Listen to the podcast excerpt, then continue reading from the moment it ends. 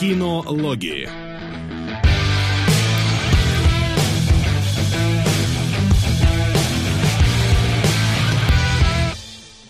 Возможно, истина Димоновского друга попала в эфир. Возможно, не попала. Но попала. Это не главное. Главное, что сегодня воскресенье. И внезапно, второе воскресенье подряд мы здесь с вами. Потому что задолжали, и вот теперь с долгами расплачиваемся. Но, тем не менее, мы рады, что вы нас смотрите. И у нас, может быть, сегодня не такая большая программа, но... Сука! Да, именно так, с вопросами, скажем так, с определенными. Да. Ну что, так, я пока что сейчас включу чатик. Потому что... Я добавлю донатик. Во, отлично. А Димон скажет всем привет. А мы, а мы поставили этот... Э... Я поставил, чтобы да. он не говорил. Да, поставил. Спасибо. Да, друзья, мы напомним, что мы решили изменить в угоду неперебиванию э, сумму доната, и она останется тайной говорящего. Да не тайная она, она подсвечена на странице доната. Черт. Тогда она станет тайной, тайной для тех, кто не донатит. А мы будем меньше перебивать. А мы будем меньше перебиваться и зачитывать ваши донаты системно в комментариях. Вот это голос. Я понимаю, что мой ник теперь навеки связан с Винкс. Я не раскаиваюсь и ни о чем не жалею. Вы прекрасно справились с заданием, господа кинолаги. Господин Кунгуров, мое почтение. Не знаю, повторится ли история снова. один ка на Миктемарпин Пауэр Рангерс и пятьсот рублей на городской охотник. Гонконг, тысяча девятьсот девяносто два. Это с Джеки Чаном, по-моему, да? Городской охотник, да, спасибо. Ну, если это не сериал анимешный. Но, видимо, раз Гонконг, значит не, не сериал. Да, да, это, это Джеки Чан. А, и что? Давайте начнем с каких-то новостей, за которые нужно поблагодарить Сейрая. Надеюсь, что мы правильно выговариваем его имя. А, новости две, которые мне, меня заинтересовали хоть сколько-то.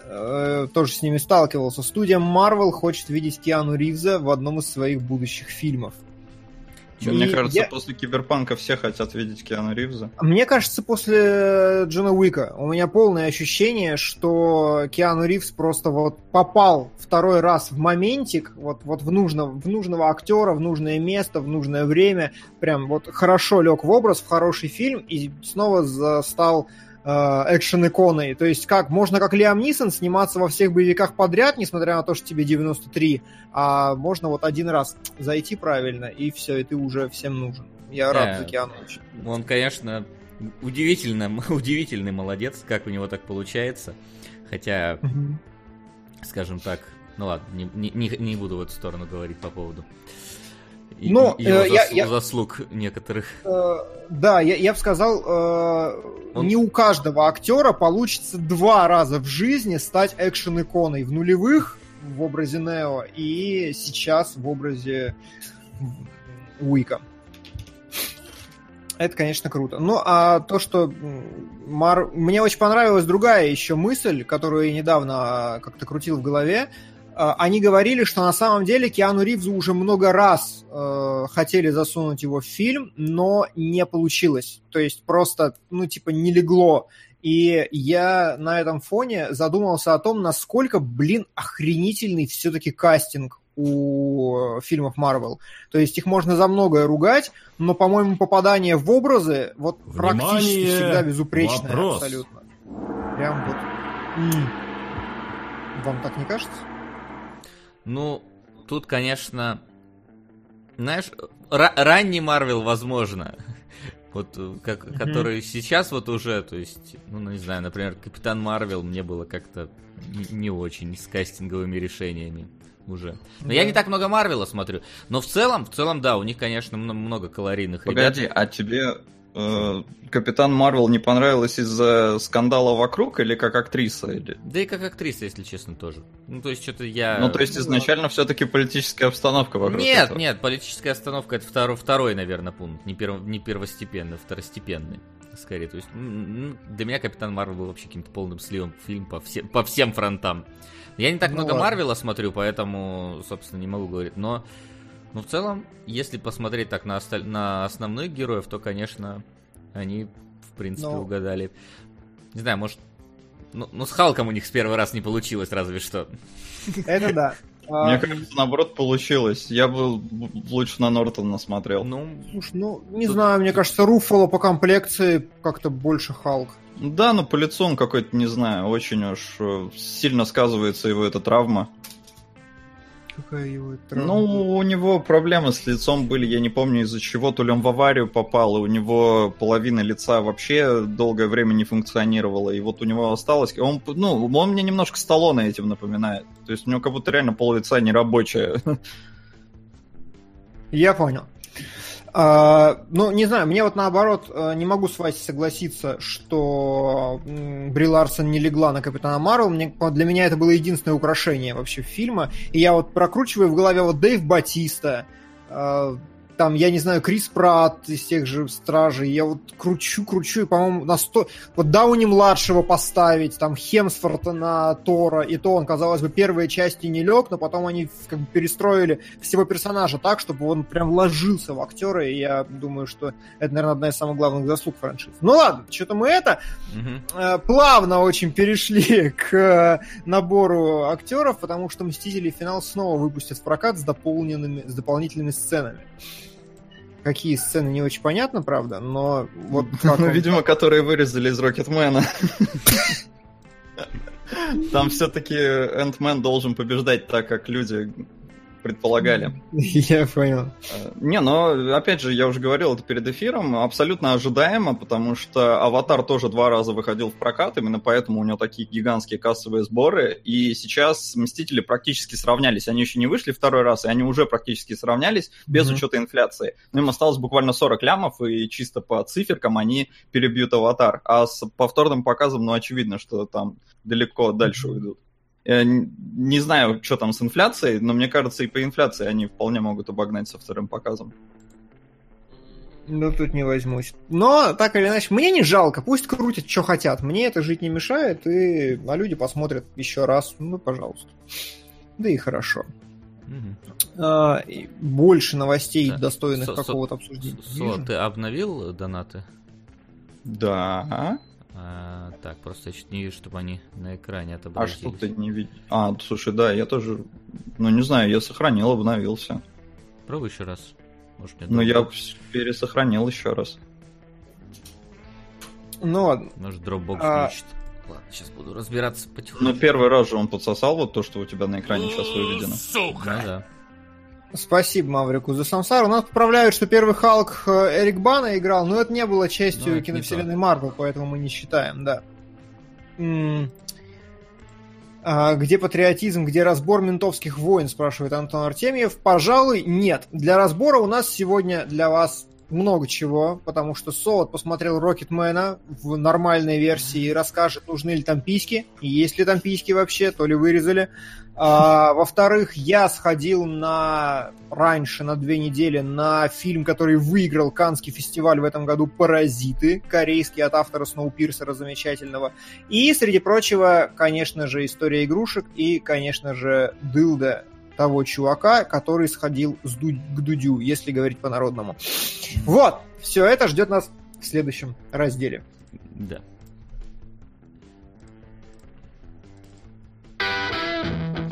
Сходили в кино. Так, сходили в кино. Что у нас по первому пункту? Первым пунктом у меня, Сука. по крайней мере, стоит «Дылда». Ну давай, да, чтобы я где-то в середине... Да, ты там, где-то в середине и будешь. Да, да. ну... Дылда! Как... Угу.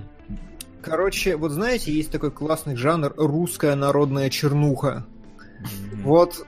Это, это вот оно. У меня был замечательный день, когда я с утра сходил на «Историю игрушек», вышел такой пританцовывая, весь в слезах, такой радостный, вообще замечательно, классно, не могу. Собрался, пошел на «Дылду». И вот, mm-hmm. вот, вот, вот это вот было очень опрометчиво и очень плохо. А, я еще с прошлой... Только «Левиафанов» из десяти.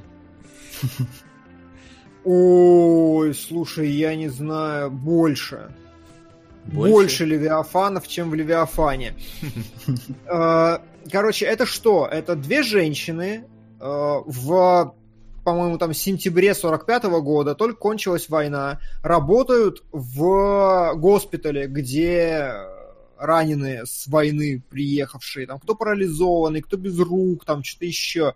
И там сюжет выстроен таким образом, что жесть начинается вот минуты с пятнадцатой, наверное, просто тебе вот сразу такого дерьмеца наваливают в лицо, и я сижу, господи, как, какая херня. И дальше градус эмоционального ада, он вот так накручивается, накручивается, и вот там мнения начинают расходиться у разных критиков. Меня вымотало к середине, я просто, я, я, я дальше не мог смотреть.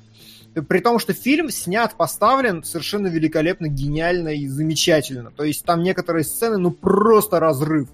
Он настолько, там живая такая handheld камера, но она настолько умна, настолько тонко себя ведет, она настолько не зря двигается, и она так уникально двигается, как вообще типа никто этого не делает никогда. То есть там буквально каждый ракурс, он какой-то интересный, и в фильме, несмотря на то, что он какая-то жесткая чернуха, там есть очень много такого садистского, издевательского юмора над, над персонажами, как будто режиссер иногда сам ржать над ними начинает со всей силы, это прям странно, типа, смотреть. И, но в целом вот, вот градус какого-то психологического ада, который нарисован на лице главной героини, он прям кошмарный. И вот ты как бы сидишь на двух стульях. С одной стороны, это безумно талантливое кино, с другой стороны, это прям жесть. Это тяжело смотреть. Оно тяжелое, грустное, оно очень дискомфортное, оно прям плохо. Но с другой стороны, вот Лиана, например, смотрела рядом, ей было норм. Но она и «Груз двести» посмотрела, ей было норм. Вообще. А тебе нет? «Груз двести», слушай, ну вот в той, в тех замечательных сценах меня чуть не вывернуло в «Грузе двести», вот во второй mm-hmm. половине. Я там вообще, меня тоже всего расплющило. Вот, а в «Дылде», ну, ну типа, там... Там просто, как, как бы это объяснить без спойлеров, потому что спойлерить нельзя там вообще ничего, ничего совсем, а, но там... персонажи в настолько садистских отношениях по отношению к друг другу и настолько жесткие вещи заставляют друг друга делать, и при этом, ну, ну как бы просто психологическое какое-то издевательство вообще. Слушай, и... ну мы «Соло» смотрели. Ну, не «Соло», конечно, не «Соло», но, видишь, «Соло» просто как бы дерьмо жрали, буквально прямо и метафорически, а здесь все-таки какие-то, ну, более человеческие вещи, более... Она приземленная такая, реалистичная картина, и здесь все ведут себя более-менее как нормальные люди, ну, с поправкой на странную режиссуру, когда они там долго молча смотрят друг на друга, что-то еще, вот, но в целом, то есть логика реального мира здесь работает, а не логика «Соло». И вот на фоне логики реального мира, ну, очень тяжелое кино. Слушай, с каких а... форм... Ага, вот да. Вопрос давай. Такой, а получается, что чтобы побеждать на фестивалях, надо всегда снимать чернуху? Да. Нет, потому что он на фестивале не победил как раз, а ага. победили «Паразиты», о которых я буду говорить дальше, угу. и «Паразиты» не, вот ну, ни разу чтоб, не чернуху. Чтобы попасть на фестиваль русскому кино, надо снимать чернуху про, рус... про Россию, это очевидно. Слушай, ну я... Ну ты посмотри на списки, все, кто попадает, там какая-то вот какие-то левиафаны. У нас просто другого ничего снимать не умеют. У нас реально нету другого хорошего кино, кроме чернухи. Вот Кубряк Сергей спрашивает, с каких пор фильм, который вызывает дискомфорт, становится менее хорошим? Он же вызывает эмоциональный отклик, в этом и кайф. А, я не спорю. Здесь э, критики расходятся в том, что при том, что фильм издевательский, некоторые говорят, что он типа просто плохой. То есть я, например, свои внутренние эмоции связал с тем, что я вымучился к середине. Э, в конце я просто уже не мог... У меня ресурса не хватало, чтобы сопереживать героям так же, как в начале, но другие критики говорят, что это все просто пошлые приемы, это все говно, и поэтому вообще он типа выпендривается и пошел он нахрен. А, то есть нету реально консенсуса по поводу того, это хорошее кино или плохое, но оно точно тяжелое и точно вызывает желание его обсуждать. Сергей Родченко спрашивает: Дима, почему фильм называется «Дылда» или объяснение этого будет спойлером? А, нет, просто главная героиня, у нее фамилия Дылдова, и она ростом два сорок, по-моему. Слушай, а это дочь Тилды Свинтон? Да, вот она самая как раз. Очень похожа. Тут я с тобой согласен. И я она... когда первый раз увидел постер, я вообще подумал, что ну, Тильда Свинтон снимается сама. Да. «Дылда» была в параллельной программе в Каннах, а не в основной. Там она получила приз критиков и лучшую режиссуру. Ну, «Дылда» Свинтон, сука. Это смешно. Приз критиков окей, А лучшая режиссура... Окей, тоже. То есть я, я не знаю, как это объяснить, чтобы не спойлерить, но... Или давайте заспойлерю одну сцену, которая mm-hmm. не очень крутая, ну, не, од... не очень спойлерная. Э, умирает человек, и главная героиня э, курит ему в рот. То есть она затягивается сигаретой и выдыхает в него. И вот мы сидим, смотрим на статичный практически план, она выдыхает, и вот мы видим, как он вдохнул немножко пара, и пар так ушел. Потом она делает еще одну затяжку, пара меньше. И потом камера отъезжает так, чтобы было видно только его рот, вот только вот, вот эта часть губы. И они уже не забирают к себе пар, и ты такой... А-а-а. И вот так вот практически каждая сцена в фильме снята. То есть как бы это ж надо вот придумать так сделать, это ж надо вот спроектировать и камеру подвинуть на эти полмиллиметра, чтобы глаза исчезли. И мы, ну как бы очень круто. Вот, вот этой вот самой режиссуры в фильме просто до жопы. И некоторые сцены пробивают прям до костей. Вот. Ты сейчас описал сцену, а я сразу неонового демона вспомнил. А что там? Ну ты не помнишь, как там девочка в, в морге... Да, да, но нет, не настолько. Так никто в рот не курил. Дудь уже заспойлерил кое-что Дмитрию. Я, кстати, проматывал. Но да, если кто не, то обязательно посмотрите. Пацан наш ровесник, режиссеру двадцать семь лет, и Дудь к нему сходил и сделал с ним выпуск. Наверняка кто-то посмотрел, кто-то пропустил, но выпуск как минимум интересный точно. Он как минимум рассказывает про то, чем Сакуров занимался у них там. Очень... Очень, короче, интересно, все стоит. Да вряд ли кто-то не смотрел. Ну, не знаю, есть люди, которые смотрят Дудя только про тех, кого знают, например, я. Я бы тогда вообще бы не смотрел Дудя. Кто все эти люди? Ладно. Хорошо. Там, кстати, операторки двадцать четыре. Что? Просто как ты могла это сделать в двадцать четыре? Феноменально совершенно. Короче, да, единственная причина не смотреть «Дылду» — вам может быть плохо. Вам может, вы, вы, вы можете захотеть уйти через час. Вот, давай дальше. Следующий mm. фильм. Следующий фильм, и это «История игрушек». Давай. Да ты издеваешься. А в правильном порядке. Вот да. История игрушек, это, ну, просто я не знаю. Вот, а... Я, к сожалению, не сумел, не успел сходить на него. Пересматривала ли она э, Brave, например, пиксаровский, и вот насколько, насколько он плоский, насколько он, ну, не очень интересный, насколько он шаблонный, и насколько Pixar, блин, умеет иногда развернуть, так развернуть вообще по красоте. Я просто охерел с историей игрушек, потому что, типа, третья была концовкой. Ну все, то есть там все закончилось, все, они сменили мальчика, до свидания, история, конец, логично. Но на самом деле остается типа один большой вопрос еще в истории непосредственно Вуди, который как бы неразрешенный. И легенда, которую сами Pixar выстроили, строится на том, что они не планировали четвертую часть, но потом сценарист пришел и сказал всех, просто перед фактом поставил, говорит, смотрите, вот нате вам идея сценария, вот что нам еще нужно сделать. И все согласились, такие, блин, мы реально этого не сделали. Я уж не буду спойлерить. Но... История игрушек — это просто вот мастерпис вообще пиксаровский, потому что глобально в пересказе, ну, там ни хера нового не происходит. То есть это в очередной раз ребенок, игрушка потерялась, есть злодей, который на самом деле не очень-то и злодей. То есть очень круто сделано, как всегда Pixar делают практически. У них нет прям антагониста-антагониста. У них есть просто персонаж с какой-то очень сложной мотивацией, которая, в принципе, ну, разрешаема. Mm-hmm. А, То есть место действия, ну, какой-то карнавальчик придорожный, в котором игрушки останавливаются и гуляют. То есть, ну, там, условно, карусель, много людей, биотуалеты, пара зданий. И вот они вот на этом вот всем. Но при этом Pixar умудряются настолько как-то захватывающе, настолько круто это сделать. Там много локаций, там очень много персонажей. И даже персонаж, который появляется там на секунду на экране, он все равно наделен какими-то фишками, характеристиками. Там очень приятно на него смотреть. А самое главное, что с точки зрения вот моих любимых вещей, там, стандартного сюжета, внутренних конфликтов героев, того вот как пазл просто сходится, м- целей, задач, мотиваций, там, интересов, всего вот этого, это просто вот, вот совершенство абсолютное на уровне головоломки. Э- так, нет, даже неправильно. Же, по-моему, тот же чувак же делал четвертую часть, что и головоломку. Вот, вот не помню, если честно, не скажу наверняка. Сценарист, по-моему, тот же. Окей. проверить. Такие, может быть. Ну, по-моему, да, там, там а, по-моему, тот же чувак. А, то есть в «Головоломке» там мультфильм мне показался слегка детским, то есть, ну, не таким интересным для взрослых людей, но с каким-то невероятным твистом в конце с точки зрения морали, да, что нужно принять грусть. И ты такой...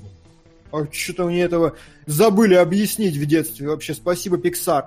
И вот в «Истории игрушек», э, блин, вот я не знаю, с одной стороны, очень хочется заспойлерить, чтобы вы поняли, насколько это гениальная совершенно вещь, с другой стороны, ну, как бы нельзя. Но, на мой взгляд, та вот как бы развязка, которая происходит в «Истории игрушек четыре» в конце, это просто ошалеть, потому что я как взрослый вот так вот сижу и думаю, блин, то есть...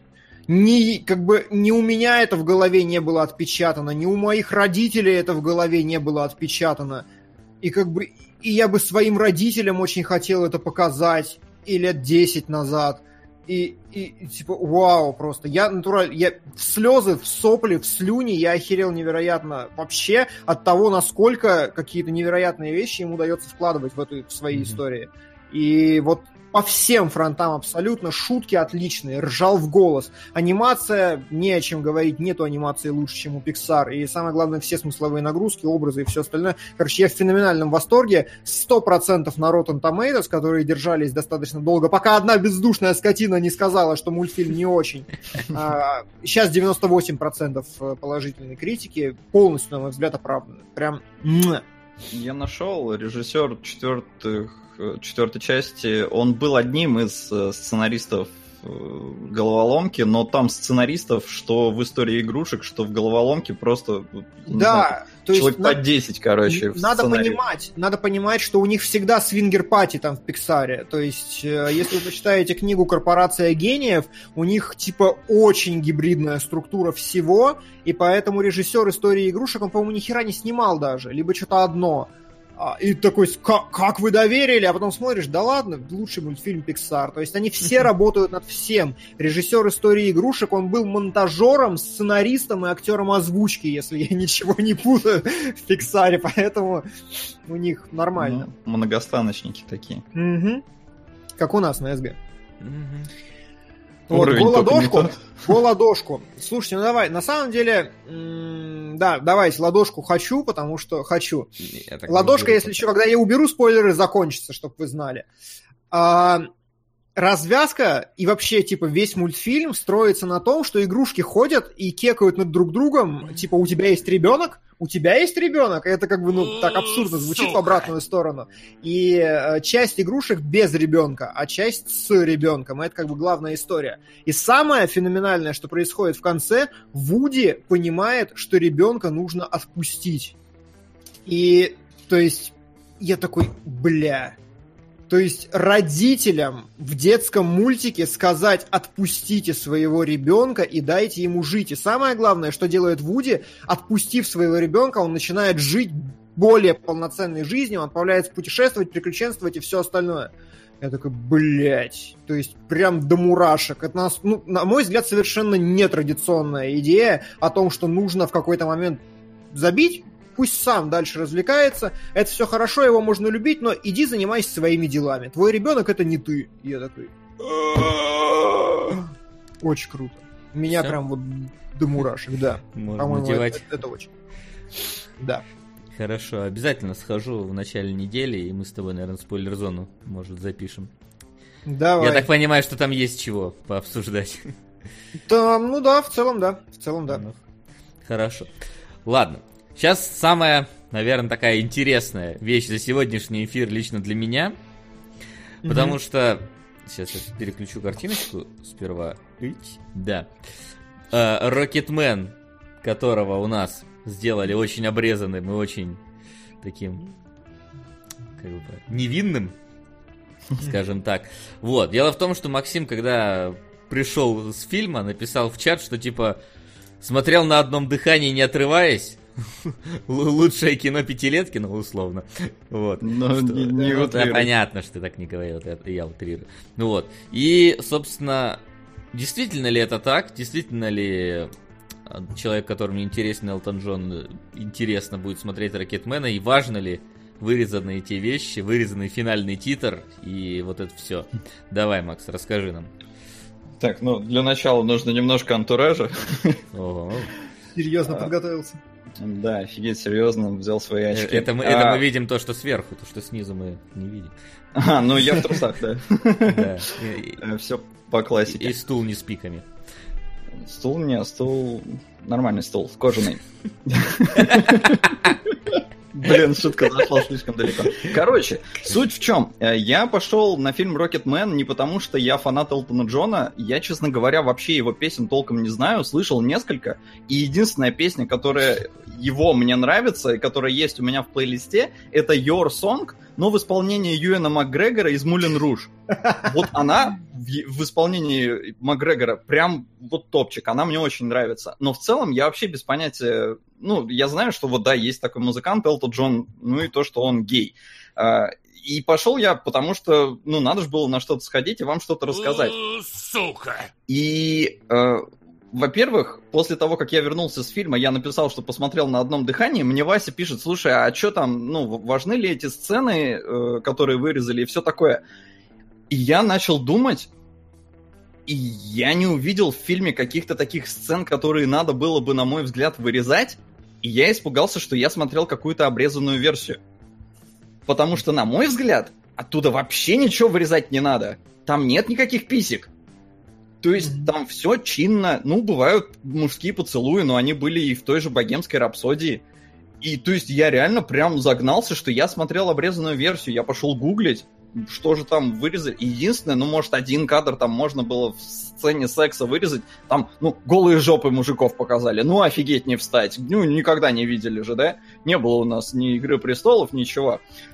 И, честно говоря, по какому-то вот сексуальному напряжению тот же фильм «Зови меня своим именем», на мой взгляд, был намного вот более какой-то сексуализированный, назовем его так.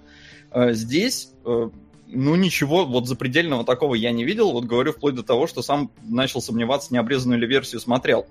Mm-hmm. Важно ли оставлять эти сцены? На мой взгляд, охренеть как важно, потому что на них не делается прям упор, но э, тонкой нитью через весь сюжет протянута э, некая проблема Элтона Джона с тем, что он нетрадиционной сексуальной ориентации, и там мама ему говорит, что, слушай, ты обрекаешь себя на вечное одиночество. То есть, ну, е- есть какие-то вот проблемы с этим связанные. И, на мой взгляд, ну, вырезать это категорически неправильно, вы просто рушите целостность фильма. И говорю, там нету ничего вот такого, чтобы прямо, о, господи, ну что, что вы мне показываете, что за стыд и срам. Mm-hmm. А, и вот к «Богемской рапсодии» я не просто так обратился. Безусловно, фильмы охренеть как будут сравнивать, и это намного интереснее как раз в разрезе того, что «Богемскую рапсодию» на самом деле доснимал Декстер Флетчер, mm-hmm. который изначально должен был быть режиссером «Богемской рапсодии», но его взгляд на картину не понравился там продюсерам, э, я не знаю, видимо, и Квинам, ну, оставшимся в живых, да, которые там тоже серьезное участие, участие принимали в создании э, картины. И поэтому взяли Брайана Сингера. Э, Брайан Сингер начал работать, и в итоге работы, не, не досняв, ушел... Ну, в смысле, его ушли, его уволили. Э, не уточняется почему, но, судя по всему, очень... тяжелые отношения на съемочной площадке были, потому что и Рами Малик очень как-то э, неоднозначно отзывался, а Сингере говорит, что очень сложно было с ним работать и все такое. И Декстер, Декстер Флетчер, его позвали, потому что он все равно был, во-первых, он был изначально заинтересован сесть в режиссерское кресло, во-вторых, он, по-моему, был там продюсером. Uh, ну, то есть, короче, он был знаком с материалом и все такое, и его позвали, ну, досними нам, пожалуйста, кино. И он доснял так, как, ну, в принципе, задумывал Сингер и все такое, то есть он, ну, не мог ничего вот привнести уже своего, uh, но доснял. И вот «Рокетмен» uh, это, насколько я понял, вот чисто по каким-то ощущениям, это как раз то, чего Флетчер хотел сделать с «Богемской рапсодией» изначально. Oh. То есть сделать не просто... Uh, вот биографическое кино такое, пресное и скучное. Я сейчас, ну, про «Богемскую рапсодию» вот так рассуждаю. «Богемская рапсодия» норм кинчик, вот именно норм. Я, я не могу его там восхваливать и воспевать, но это просто вот такая биография, причем даже кусок, да, биографии, где э, не все сконцентрировано даже на э, Фредди Меркьюри, где больше про группу и вот про их главное выступление на Live Aid. Рокетмен — это прям концентрированная история про Элтона Джона. Элтон Джон э, продюсирует фильм, и он вот полностью доверился, говорит, рассказывайте все, делайте как хотите. И Флетчер здесь, на мой взгляд, развернулся и сделал то, чего я ожидал, блин, от «Богемской рапсодии». И я не могу сказать, что это какой-то прям вау, удивительный фильм и все такое, но это просто нестандартная биографическая драма. Здесь есть элементы мюзикла, здесь есть шоу, здесь есть моменты, когда какой-то сюрреализм прорывается. И с учетом того, что здесь присутствуют наркотики, хотя в очень маленьком, ну, каком-то, ну, их показывают очень редко, на них не делают никакого акцента и все такое. И, и на их мой порезали взгляд... в России. А, да, но там, я не знаю, два раза кто-то кокс нюхнул. Ну, камон, вот это вырезать серьезно? Так, то есть, типа, ну, ну, кокс, типа, кокс а он... нюхали даже не с голой жопы какого-то мужика, понимаете? Ну, типа, Со вот э- э- этот человек, да, он для детских э, мультиков песенки сочинял, а на самом деле-то он вот какой. Это ж как теперь «Короля льва» смотреть и говорить, что вот Элтон Джон это писал. Слушайте, но смотрите, во-первых, я не понимаю, нахрена вырезать эти сцены, чтобы, возможно, там сократить как-то рейтинг и все такое, потому что детям да плевать на Элтона Джона, вообще никто не знает, кто это такой. Вот современные детишки, я уверен, мало кто вообще в курсе, кто Конечно, такой Элтон да. Джон. Вырезать эротические сцены и как-то пытаться скрыть его гомосексуальность тоже довольно странно, потому что это один из самых известных гомосексуальных исполнителей в мире. Ну, именно вот открытых да, геев, да? Да, да. Ну, и у меня вот это в башке вообще не укладывается, зачем это было сделано, и вот, вот что вы вообще пытались добиться. Потому что в итоге вы реально загубили важную линию в фильме, на мой взгляд. Я не смотрел обрезанную версию, но, на мой взгляд, как бы вы ни вырезали, потому что там иногда в секс-сценах шли какие-то диалоги.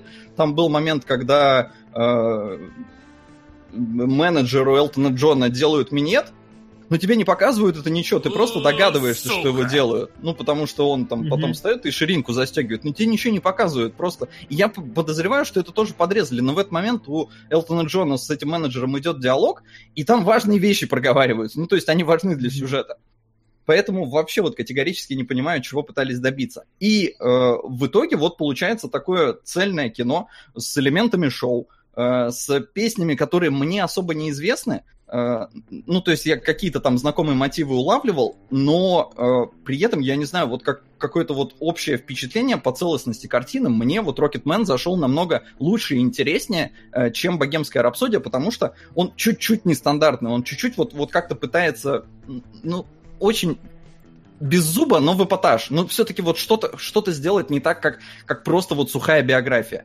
И, на мой взгляд, Рокетмен вот с этой задачей справляется в разы лучше, чем «Богемская рапсодия». Поэтому я посмотрел с удовольствием, при том, что я, говорю, не особый, ну, вообще никакой не фанат Элтона Джона. А, и плюс я прям офигел с Террена Эджертона. Я mm-hmm. вообще не ожидал от него такого исполнения. То есть я смотрел с ним «Кингсмана», я знаю, что он снимался в «Робин Гуде». В моем понимании это был актер, который, ну, вот просто вот молодой пацан, который идет условно по э, тропе Стэтэма. То есть, ну, такой однотипный вообще чувак. Я знаю, что он снимался еще в «Орел Эдди», но я его не смотрел. Uh-huh. И он там тоже вроде как хорошо выступил. Да. Но здесь я прям охерел. Он люто убедительный. Он местами, ну, прям зловеще похож на Элтона Джона. Как-то вот, когда камера мелькает, я не знаю, может, там, э, там просто была сцена такая очень красиво, вот опять же и круто сделанная, когда камера летает вокруг рояля, на котором играет Элтон Джон, и каждый раз, когда там за крышку рояля камера улетает, Элтон Джон меняет наряд. Ну, то есть, э, ну, вот это вот, вот те как раз моменты, которые вот нестандартные, да, в «Богемской рапсодии» там буквально одна сцена была такая, пролета там через автобус, и как они уже играют на сцене. Здесь такого побольше, и как-то это все более с изюминкой сделано. И э, я не знаю, может, ему там немножко лицо меняли. Что... Короче, блин, он прям реально зловеще похож. У него волосы э, чуть более э, с плешивостью какой-то, которой вроде бы нет у актера, но при этом есть у Элтона Джона. И вот это создает там э, трещинка между... Ну, не трещинка, прорез между зубами. В общем, ну, офигеть, как похож местами. Плюс, я удивился, я не знал, но он потрясающе поет. Я да, потом нагуглил уже, как э, Террен Эджертон просто вживую поет. Они с Элтоном Джоном э, выступали. Ну, видимо, это пиар э, фильма был «Рокетмен». И, ну, он офигительно поет. Э, возможно, э, фанаты Элтона Джона будут не рады, что у вас здесь условные перепевки, а не оригинал песен. Но мне вот как незнакомому, мне отлично зашло. И не было вот кринжовости от тех моментов, когда начинался внезапный мюзикл. Их тут не так много, но есть моменты, когда действительно герои начинают просто, ну, условно, ни с того ни с сего петь. Но как это все поставлено, как это все сделано, я не знаю, я прям с удовольствием посмотрел. И я влюбился в Элтона Джона в исполнении Эджертона. Прям, ну, восхитительно. На мой взгляд, это вполне номинация на Оскар. И тут уже, ну, очень сильно, конечно, народ сейчас будет сравнивать с «Богемской рапсодией», э, с Рами Маликом. Но Рами Малик, на мой взгляд, не заслужил Оскар, особенно учитывая то, что там был Кристиан Бейл великолепный у него в конкурентах. И здесь, я не знаю, мне кажется, Эджертон вполне наиграл на, хотя бы на номинацию. Принято? Да. Ждем, ждем полноценный релиз, который соберут на торрентах, и мы посмотрим, наконец-то, нормально. Ну, я говорю, там, ну, нечего вырезать, просто нечего. Ну, вырезали же, значит, нашли. Вырезали. Ну, там, да, там еще в конце, в конце как раз титры финальные подрезали, где там буквально, по-моему, первый же титр про то, что Элтон Джон живет со своим мужем. И вот да, это тоже воспитывает ребенка. Да. да, да, это вырезали. Ну, короче, я говорю, это очень странно с учетом того, как, чем вообще знаменит Элтон Джон и какой образ он вот, какой образ Элтона Джона популярен в мире. Угу. Поэтому, okay. да, если есть вопросы, тогда я отвечу, но в целом, я не знаю, я с удовольствием посмотрел, и как целостная картина, какое-то законченное произведение, мне понравилось больше, чем «Богемская рапсодия». Вопросов не очень вижу. Да, вопросов вроде нету, все либо поддерживают, либо спрашивают, какого хрена ты очки нацепил, но думаю, что это. Ну, я пытался... Но Элтон Джон очень часто меняет очки. И вообще, да, с точки зрения костюмов, очень круто. Прям, ну, их очень много, очень разные. Ну, прям как Киркоров, да? Да, да, да, да, да, да. Это прям вот американский Киркоров, или наоборот, Киркоров это... На максималках такой. Ну да, американский, он же британский. Uh, да, британский, британский. Я почему-то начал думать, что э, Киркоров болгарский изначально, поэтому... Все, все, все. Да, не усложняем. Ну, короче, да. Вы поняли. Да, давайте немножечко еще одну серьезную тему, которую нас Димон вызвался обсудить, а именно «Паразитов», которые победили да. в Каннах, которые еще нигде толком у нас не показывают, но вот Диме показали, только... только... секретно. Вот, и поэтому он сейчас с нами поделится тем, что он успел увидеть. Я правда не знаю, кто меня позвал и каким образом. Мне просто написали, говорят, здравствуйте, не хотите ли вы? Я говорю, хочу. Меня позвали в, господи, в серьезное правительственное учреждение, короче, где сначала была пресс-конференция с представителем корейской, это Южной Кореи, хотел сказать, корейской народно-демократической, нет, конечно. В Южной Корее э, этот посол приехала, короче, поговорили немножко, полили воды про то, какой режиссер замечательный, и а показали... Там у, нас, собственно... у нас в этом году же что-то там с корейским этим связано, корейская культура в России. Не знаю, вот если честно, не знаю, про это не говорили, да и хрен бы с ним. Ну, да. Короче, что сделали «Паразиты»? «Паразиты» спровоцировали двадцатиминутные овации в Каннах, чуть ли не самые длинные в истории Канн. Люди встали, хлопали, радовались, восхищались, всем безумно понравилось, его расхвалили как только могли, практически нет негативных отзывов, и он забрал основную пальмовую ветвь, mm-hmm. главную, типа как лучший фильм Каннского фестиваля. И вот с одной стороны очень крутое кино, прям разнос в лучших традициях Южной Кореи, как они умеют. С другой стороны, двадцать минут аплодисментов, какого хера? А, что Мне это? кажется, знаешь, Нет... вот Канны это какие-то вот эпатажи на новостях, потому что с фильма фон Триера вывозили на скорой там, кто-то проблевался, да. когда смотрел «Антихрист». Да, вот да, я все. помню, сто двадцать, со сто двадцать семь часов, где он руку себе отрезал, люди там выбегали. Э, что там за, что там за пусечек набирают в зал, что они там вот, легко так взбудоражить какими-то да, да, вещами. Да. ну, да. Вот, короче, о чем фильм?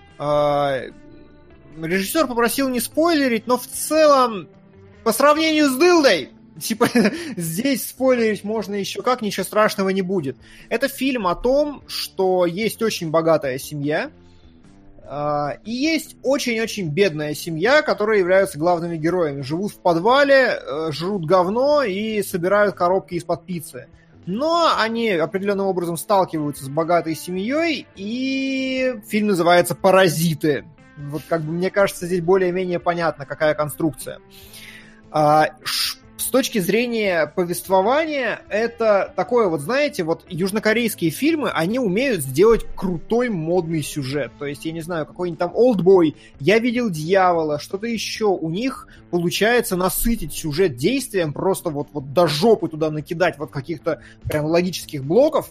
И даже жанр сложно определить. То есть сейчас это кино про аферистов, сейчас это комедия, сейчас-то внезапно хоррор, пошли какие-то твисты, пошел какой-то сюр, как это вообще здесь все связано. То есть вот если вы более-менее разбираетесь в корейском кино, а я рекомендую, потому что там очень много клевых фильмов, вот в лучших традициях того, как они это делают. Режиссер тот парень, который снимал «Сноупирсера», и если вы помните, в «Сноупирсере» были концептуальные очень клевые штуки, то есть там главный герой весь фильм шел слева направо, постоянно он метался между тем, чтобы смотреть вперед и смотреть назад, там были интересные оператор- операторские решения. Здесь э, добавляется вертикальность, то есть герои живут в подвале, но потом нет, и как бы движение такое сверху вниз, и все это нам говорит про, типа, социальное расслоение, социальный дискурс и все такое. И вот тут начинаются мои проблемы, потому что рядом идет «Дылда» на Каннском фестивале, в которой, ну, просто жесть, сколько смыслов, сколько тяжелых вещей, сколько реального интересного обсуждения. А «Паразиты» — это просто легкий клевый кинчик. Все, mm-hmm. что в нем про социальное расслоение, оно сделано, ну... по-детски. Фильм глупее «Истории игрушек», объективно. В нем вот каких-то вот... Казалось бы, ты снимаешь кино про э, то, что бедные, богатые паразиты, одни там много зарабатывают, другие живут в дерьме. Но, по сути, в этом нет вообще никакого смысла. Есть пара клевых метафор, и очень смешно сделано то, что главные герои такие, знаете, это так метафорично! Это дословная цитата из фильма. И, то есть у них что-то происходит, и они такие, это метафорично! Вот, это смешно, но в целом это просто очень клевый фильм. Действительно клевый, действительно интересный, с хорошими звездами, с шутками, с динамикой. Его приятно смотреть, непонятно, куда двинется сюжет, интересно развязывается. Но в конечном счете он, он глупее «Сноупирсера», он глупее «Олдбоя», он проще, чем «Я видел дьявола». Ну, может, на уровне «Я видел дьявола». И какая здесь главная каннская пальмовая ветвь, я не понимаю. Может, просто потому, что в Канны стало ездить слишком много простого зрителя, они ходят смотреть, серьезные люди ходят смотреть Балагова и остаются там, а «Паразитов» смотрит простой критик, и, может быть, как-то поэтому, другого объяснения я не вижу. То есть я не ругаю фильм, но это вот не то, что фестивальное кино, это клевый кинчик. Mm-hmm. Южнокорейский «Быков» — отличное сравнение, вот оно, реально, южнокорейский «Быков» — это самое вот то, что... Спрашивают, с субтитрами смотрел? Да, да, с субтитрами. Но я не думаю, что есть большой смысл смотреть его в дубляже, потому что, ну, там нет каких-то таких супер-перформансов и актерской игры, а дублируют у нас корейское кино, ну, нормально обычно. Студия прокатная очень хорошая, она хорошо этим занимается. И вот спрашивают, что лучше, «Мы» Джордана Пила или «Паразиты»?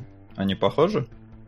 Хорошее сравнение. «Мы», наверное, будет потоньше. «Мы» поизящнее.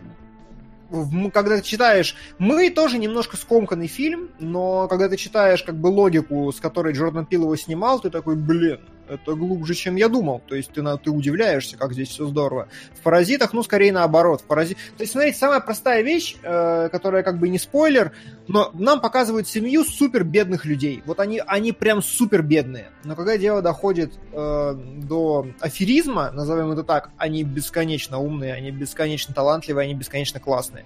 И если у меня такие вопрос, умные, типа... почему вы такие бедные, да? Да, то есть с точки зрения истории это круто, развивается здорово, но это абсолютно не коррелирует с тем, что они бедные. И получается, что там, где у тебя могло бы быть социальное кино про интересную какую-то проблему, да, про то, что замкнутый круг, там что-то еще, хер, они просто талантливые и классные, но бедные. Ну, то есть как бы детский сад. Дискурса нету в этом фильме, но он классный, он просто прикольный. Mm. Вот! Ну, вроде вопросов никаких особых нету. Так что и я поэтому... Думаю, да, так что я думаю, что мы можем, во-первых, э, перейти к нашей следующей рубрике, а во-вторых, зачитать те донатики, которые успели за это время прийти. Да. Диман, зачитай, я пока добавляю. Да, домашние спасибо всем, задания. Кто донатил. Давайте доставку подождем. А вот теперь можно говорить. Спасибо всем тем, кто донатит на какие-то конкретные фильмы, я не буду зачитывать. Спасибо нам за классный выпуск Винкс и все остальное. Это, да, всегда пожалуйста, ребята. Всего три аниме в топе надо исправлять. шестьдесят серий школы мистическо-буднично-криминальных историй на фоне смешного русского акцента, клишированной русской мафии Дюрара. Покажем Солоду, поможем Солоду сломать его психологический блок. Солод, по-моему, сломлен а... уже который год. Да. И почему перед ссылкой на донаты написано «поддержать свой фильм»? Почему нет «поддержать свой сериал» или Потому «поддержать свое сего... аниме»? Потому что сегодня кинологи. Вот, вот так. так. Все да. продумано. А, и а, с этим донатом сумма составит десять тысяч, так что я спрошу на будущее, пойдут ли для сериалогов интернет-сериалы, то есть те, что выходили сразу в открытый доступ на Ютубе, да все что угодно. Да без проблем вообще. Мы, блин, Учитывай... элитный мир смотрели, так что... Конечно. Учитывайте, что все, что меньше трех часов, разумно отправить в кинологи, а все, что больше трех часов, разумно отправить да. куда-то. У вас, ребят, тысяча семьсот человек, это... Это круто, что нас да, даже на уч... никому неизвестных фильмов приходит, приходит смотреть такое количество человек. Спасибо вам большое. Не забудьте обязательно поставить да. лайк, потому что пока что их маловато. Забывайте, забывайте. Я напомню тем, кто пришел э, к нам сюда впервые, это то, э, что у нас есть... Основная часть, наверное, нашего и передачи — это рубрика «Домашнее задание», где мы смотрим предложенные вами фильмы и обсуждаем их. И как продвигаются фильмы вперед благодаря донатам. Вот, собственно, вверху слева вы видите топ. И два фильма, которые остаются в топе под конец эфира, те попадают в следующий выпуск кинологов. С сериалогами также, но сегодня определяются киношки. Поэтому, если вы вдруг хотели что-то продвинуть, о чем-то поговорить, что-то нам показать, то милости просим. Вот. И полный список можно найти в нашем да. паблике вэ ка кино, нижнее подчеркивание, логи. Как и на Это... Патреоне. Да, именно так. Ох. И, и я сегодня... Знаешь, да. И сегодня мы смотрели какую-то херню. Знаешь, Вы меня кажется... простите, но вот я вернулся в славные добрые времена двухлетней давности, когда ты такой... Трехлетней, наверное, давности, когда кинологи еще не разошлись, и мы такие, костяной томагавк, ну давай, что посмотрим, что бы нет, нормальный кинчик на разочек, или какие-то еще маленькие вещи. Сейчас обычно, то есть, люди как-то кооперируются, какие-то солидные вещи продвигают. И вот здесь... Простите меня, конечно, я постараюсь обсудить м, фильм развернуто и компетентно, но я вот давно не смотрел какой-то ненужной мне херни, и это была она. Ай, подпишусь под твоими словами. Знаешь, мне кажется, по-моему, тебя не было на том фильме, который мы с тобой вот соло смотрели. Денис еще с нами был, господи, британский какой-то. Да я вот, да, Уитнейл и я. Уитнейл и я, да, вот, вот это... Но я бы, Уитнейл и я, это я бы сказал про британский, который второй-то, Стюарт, про ну, Стюарта. Да, да, вот да. это для меня был Уитнейл и я. А «Шорох кубиков льда», честно, да мне даже понравилось. Вот кроме шут... Вот и поговорим. Но в целом я посмотрел не без интереса, в отличие от э, Стюарта. Э, единственное, ну, э, я не знаю, пишу завязку. Э, есть главный герой, э, писатель, который беспросветно бухает, так что он пробухал, в принципе, все свое счастье, то есть жену, ребенка и здоровье. И к нему... На... Теперь, мы, Буквально... теперь вы знаете, что желать Максиму на Новый год. Что для него счастье. Продолжай. А, к нему на первых же минутах фильма в гости приходит рак. Не Максим Кулаков, а самый настоящий рак в человеческом обличии. И я такой, хм, мне кажется, если бы фильм был современным, это была бы метафора. Мы видели аннигиляцию, там это было как-то сделано изящнее. Нет, здесь все в лоб. Прям вообще в лоб, в лобешник. К нему действительно приходит рак, рак мозга, который начинает его мучить, угнетать, издеваться, ну и всячески, в общем, ему поганить. При этом э, мужик живет со служанкой, которой в какой-то момент приходит рак груди. Приходит женщина такая мерзкая и говорит, можно я потрогаю тебя за грудь? И В общем, у, у, к главным героям, по сути, приходит рак. И я вот сказал в современном фильме, но фильм-то тоже не очень старый, да? Он две тысячи десятого, что ли, года? Да, но да? ощущение, будто восемьдесят второго, если честно. Вот да, да, что есть у него ощущение. Луи де Финес и Пьер Ришар сейчас выйдут из э, угла, и, и начнется какая-то пантомима. Uh, uh-huh. Да, извините, я отвлекся, донаты сейчас добавлю. Uh, да, действительно, есть вот какая-то... У него настолько все вот сделано в лоб, что ты такой, а, а почему так? Ну, то есть, если у вас какая-то концепция, задумка такая, то, ну, может, надо было как-то более изящно это попробовать сделать? Нет, все, все вот прямо в лоб. И в целом, ну, как у главного героя развиваются взаимоотношения или, скорее, метастазы с раком, за этим, в принципе, довольно любопытно наблюдать, мне, во всяком случае, показалось. То есть мне не было скучно в целом на протяжении всего фильма. К главному герою в какой-то момент приезжает жена с сыном, потому что они знают, что вот он болен раком и умрет скоро, и он там с ними как-то пытается пообщаться, но у него ни хрена не получается, потому что он реально постоянно бухает, жена там в слезах Сука. убегает от него, потому что ей надоело это терпеть, она в целом-то от него ушла, потому что он постоянно бухает. И вроде бы все было в целом нормально, пока сын зачем-то не переспал со служанкой,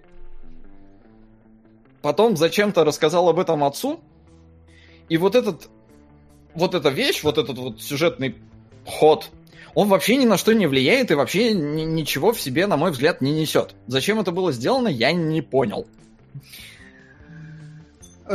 Я смотрел несколько другое кино, знаете. У меня как-то по-другому сложились ну, да, отношения да. с этим фильмом.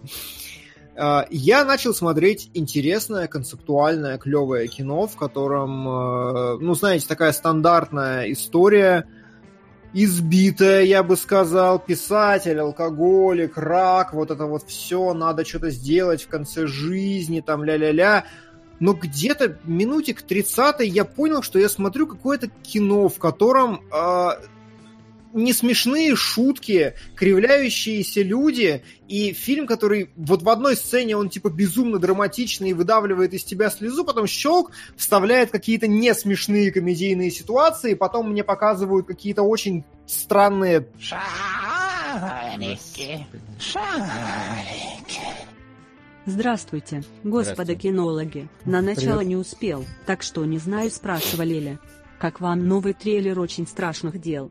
Донат на сериал «Экспансия. Пространство». А, обсудим в конце. По поводу очень да. страшных дел.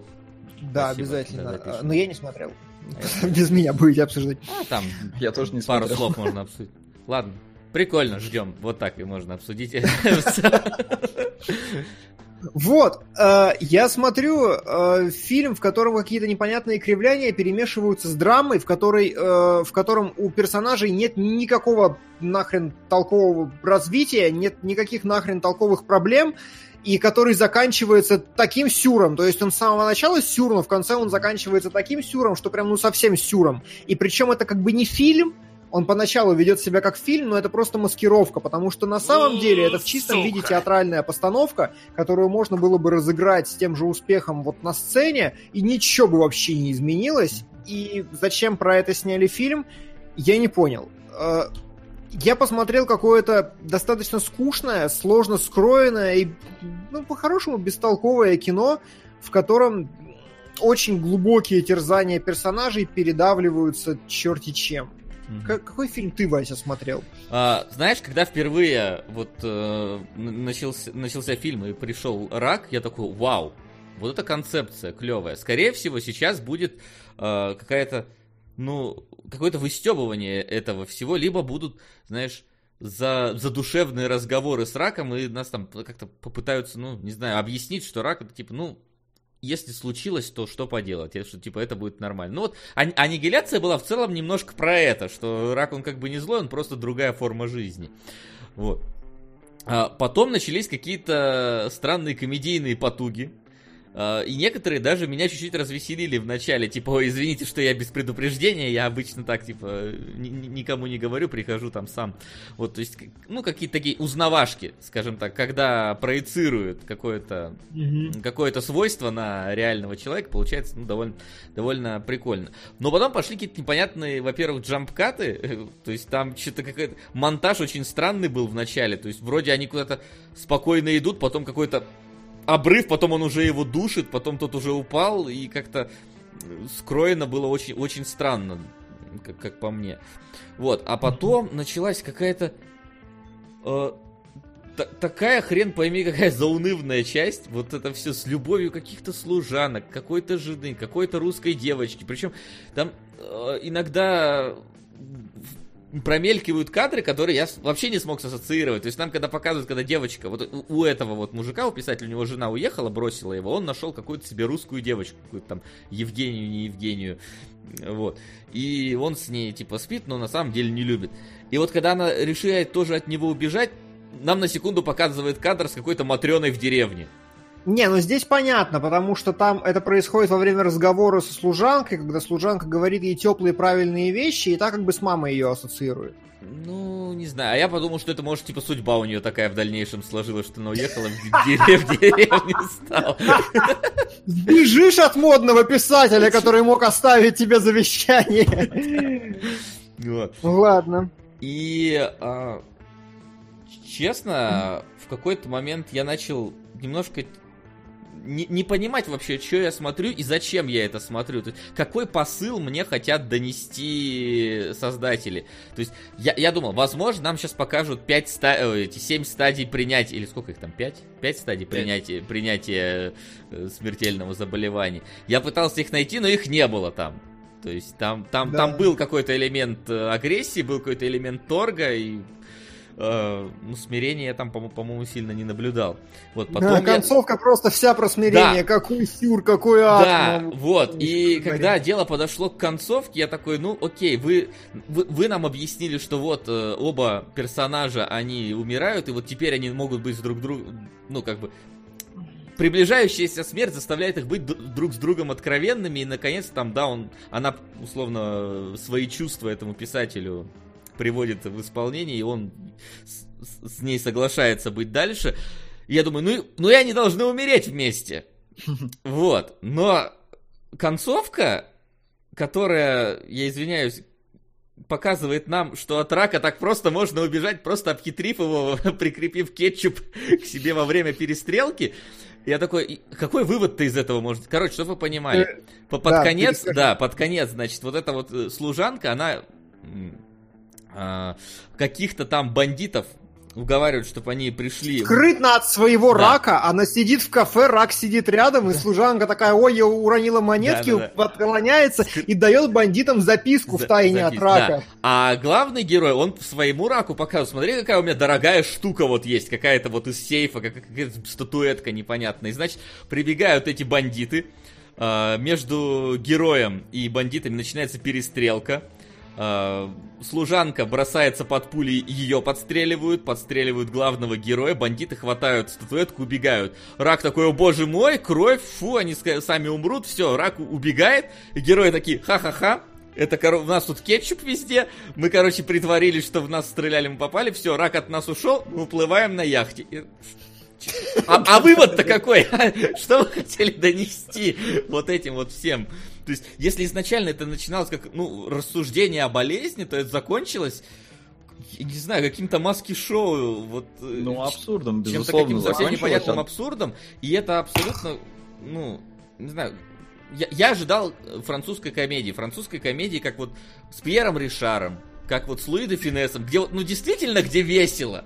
В итоге это, это и не нормальная не драма, не комедия, не... Не метафора, не весь фильм метафора, вообще, вообще не пойми что. Какой-то, какой-то балаган непонятный. Ну я вот говорю, для меня все сломалось в тот момент, когда пацан переспал зачем-то со служанкой. При этом э, он еще такой, пап, я, короче, с ней переспал, я увидел там такую страшную женщину. я такой, служанку. Нет, нет, подожди.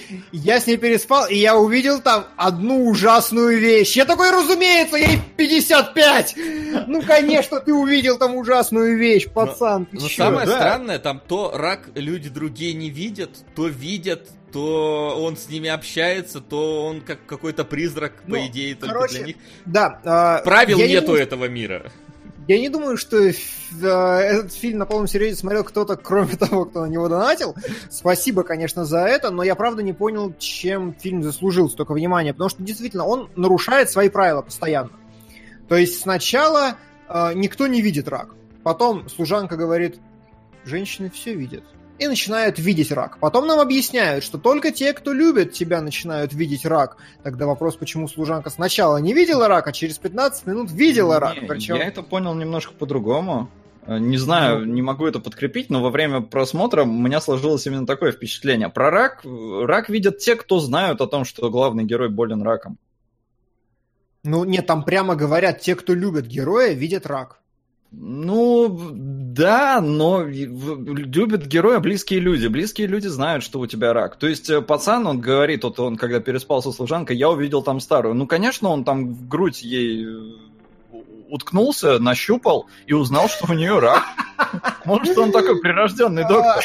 Врачом станет. Он ее полюбил, ты что? Причем мне очень нравится мотивация служанки. Служанка, знаете, такая женщина, которая я люблю своего хозяина. Там, да, нам показывали замечательную сцену, когда она бухово его затащила по лестнице, он такой весь облеванный лежит, она его обняла, такая, о, я тебя люблю, все такое. А потом появляется сын, она такая... Продолжаем ну, наблюдение.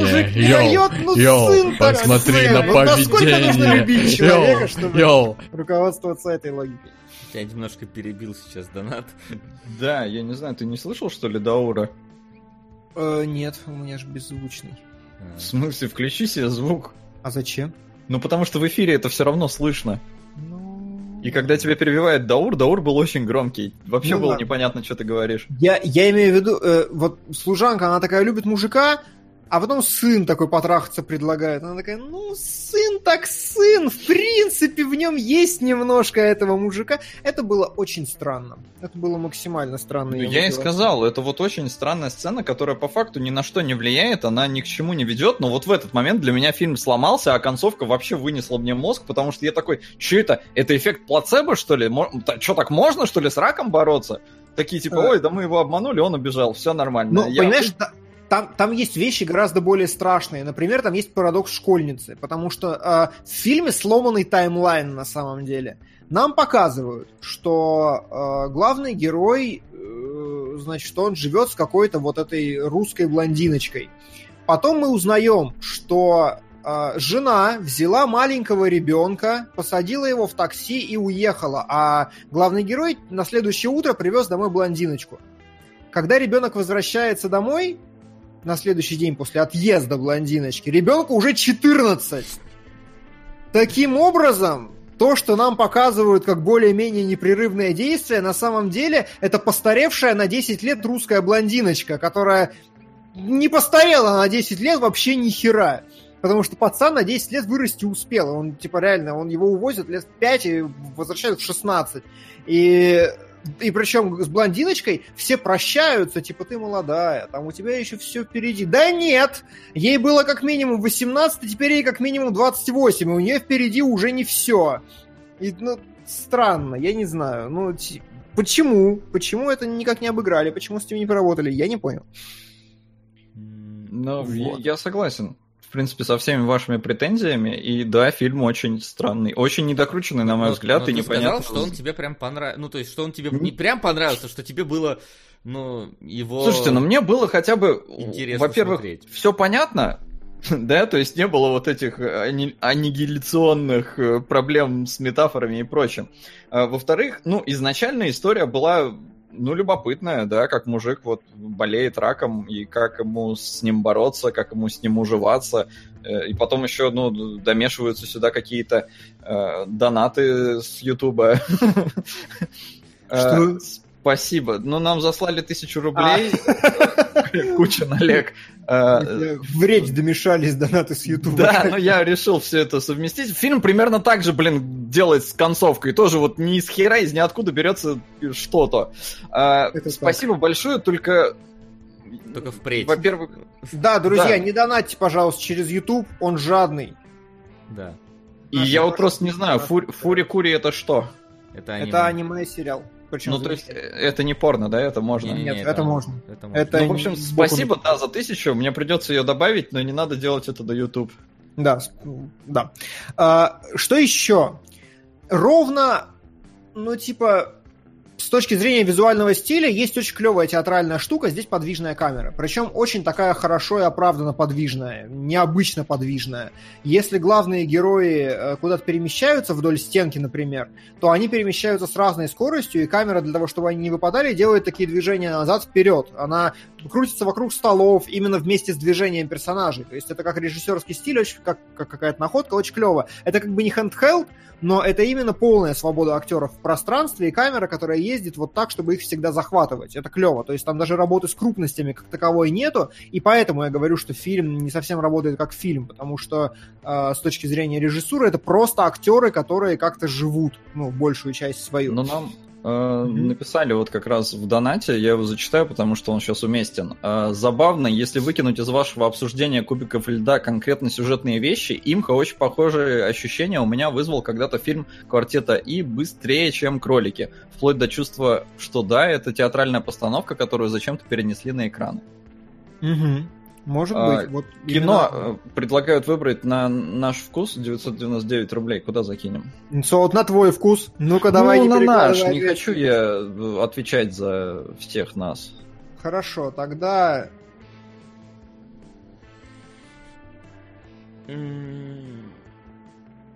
Давайте Форда в топ вгоним. Давай. Давай, почему бы Давайте нет? в топ кого-нибудь вгоним, чё мы зря это. Да. А, что я... Э, кстати, в итоге вот. Солод ты выбрал как раз. Вот и хорошо. Но я предложил, вы согласились. Одна семейная пара пожелала пожениться и обрести вечное счастье. Я взорвал их машину у церкви сразу после венчания. Другой хотел идеального секса каждый день с женщинами на его вкус без нежелательной беременности. Теперь ему каждый день доставляют посылку порно-журнал и коробку салфеток. На трассу шестьдесят. Спасибо. Спасибо. На мой взгляд, второе, это как-то передернуто. Второе, ну как-то неправильно. Это совсем уже вообще нет. Ну ладно. Вот, кстати, пишут, короче говоря, шорох кубиков льда — это «Достучаться до небес» и «Враг Дэни Вильнёва», он только для бедных. Но вот «Враг нет», а «Достучаться ну, до небес» в чем-то да. плюс-минус, да, и даже один из актеров немножко похож. Вот. Это так. У меня, кстати, с актером была проблема такая, немножко максовская, потому что я докопался mm-hmm. до реалистичности. Он бухает типа десять лет. Он не выглядит как человек, который бухает десять лет вообще. Причем... Это здоровая конина, у которой все... Он даже как с похмелья не выглядит. Понимаешь, он бухает вино, а не, не знаю, а не боярышник, это во-первых. Но тут скорее проблема не с тем, что он бухает вино, а с тем, сколько он описывает, он бухает вино. То есть, типа, я бутылку пью с утра, потом после еды я пью еще две бутылки, потом я немножко сплю и пью еще две бутылки. То есть, что-то, типа, ну, в день где-то пять, там, приблизительно бутылок. И вот, вот с этим уже вопросы есть. Знаешь, какие вопросы? Короче, э, вопрос в том, что он описывает: я пью, с, ненавижу пить красное вечером, э, утром, поэтому я начинаю с белого, а заканчиваю там красным. Проблема в том, что мы видим его во, во все время суток, и он ходит только с белым вином в своем э, ведерке, где шерошатся кубики льда. А почему? Потому что красные пьют комнатной температуры, а охлаждать нужно только белое. И поэтому зачем он наврал врачу? Он постоянно ходит с ведерком. В ведерке белое. Ты что из себя корчишь? А эстет, ты херов. Ну, я думаю, если он наврал про красное, он мог и наврать про количество. Мне кажется, алкаши могут вполне хвастаться тем, да я, да я вообще спокойно выпиваю ну, пять бутылок. Слушай, ну, он там выпивает довольно приличное количество в течение Сука. всего дня.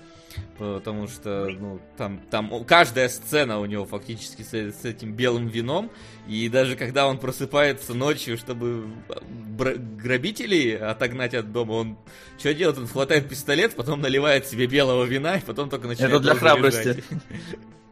Вот, но, кстати, по поводу концовки, возможно, все-таки в конце это все-таки метафора, их все-таки убили, и они просто умерли, и когда вот он ее уже хватает за руку, это вот...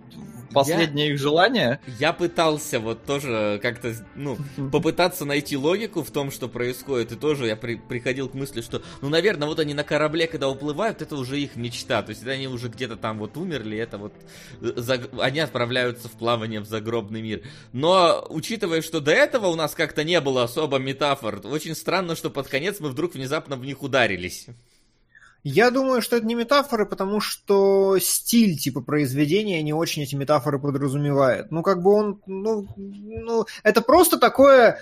Не шапито, конечно, но вот реально просто опереточка какая-то театральная. Ну, не знаю. Я не понял, почему этот фильм примечателен хоть сколько-то. И то, что у него нет э, рипа больше, чем полтора гигабайта, полностью мои слова подтверждает. Я вообще, кстати, рип не нашел, пришлось ВКонтакте смотреть.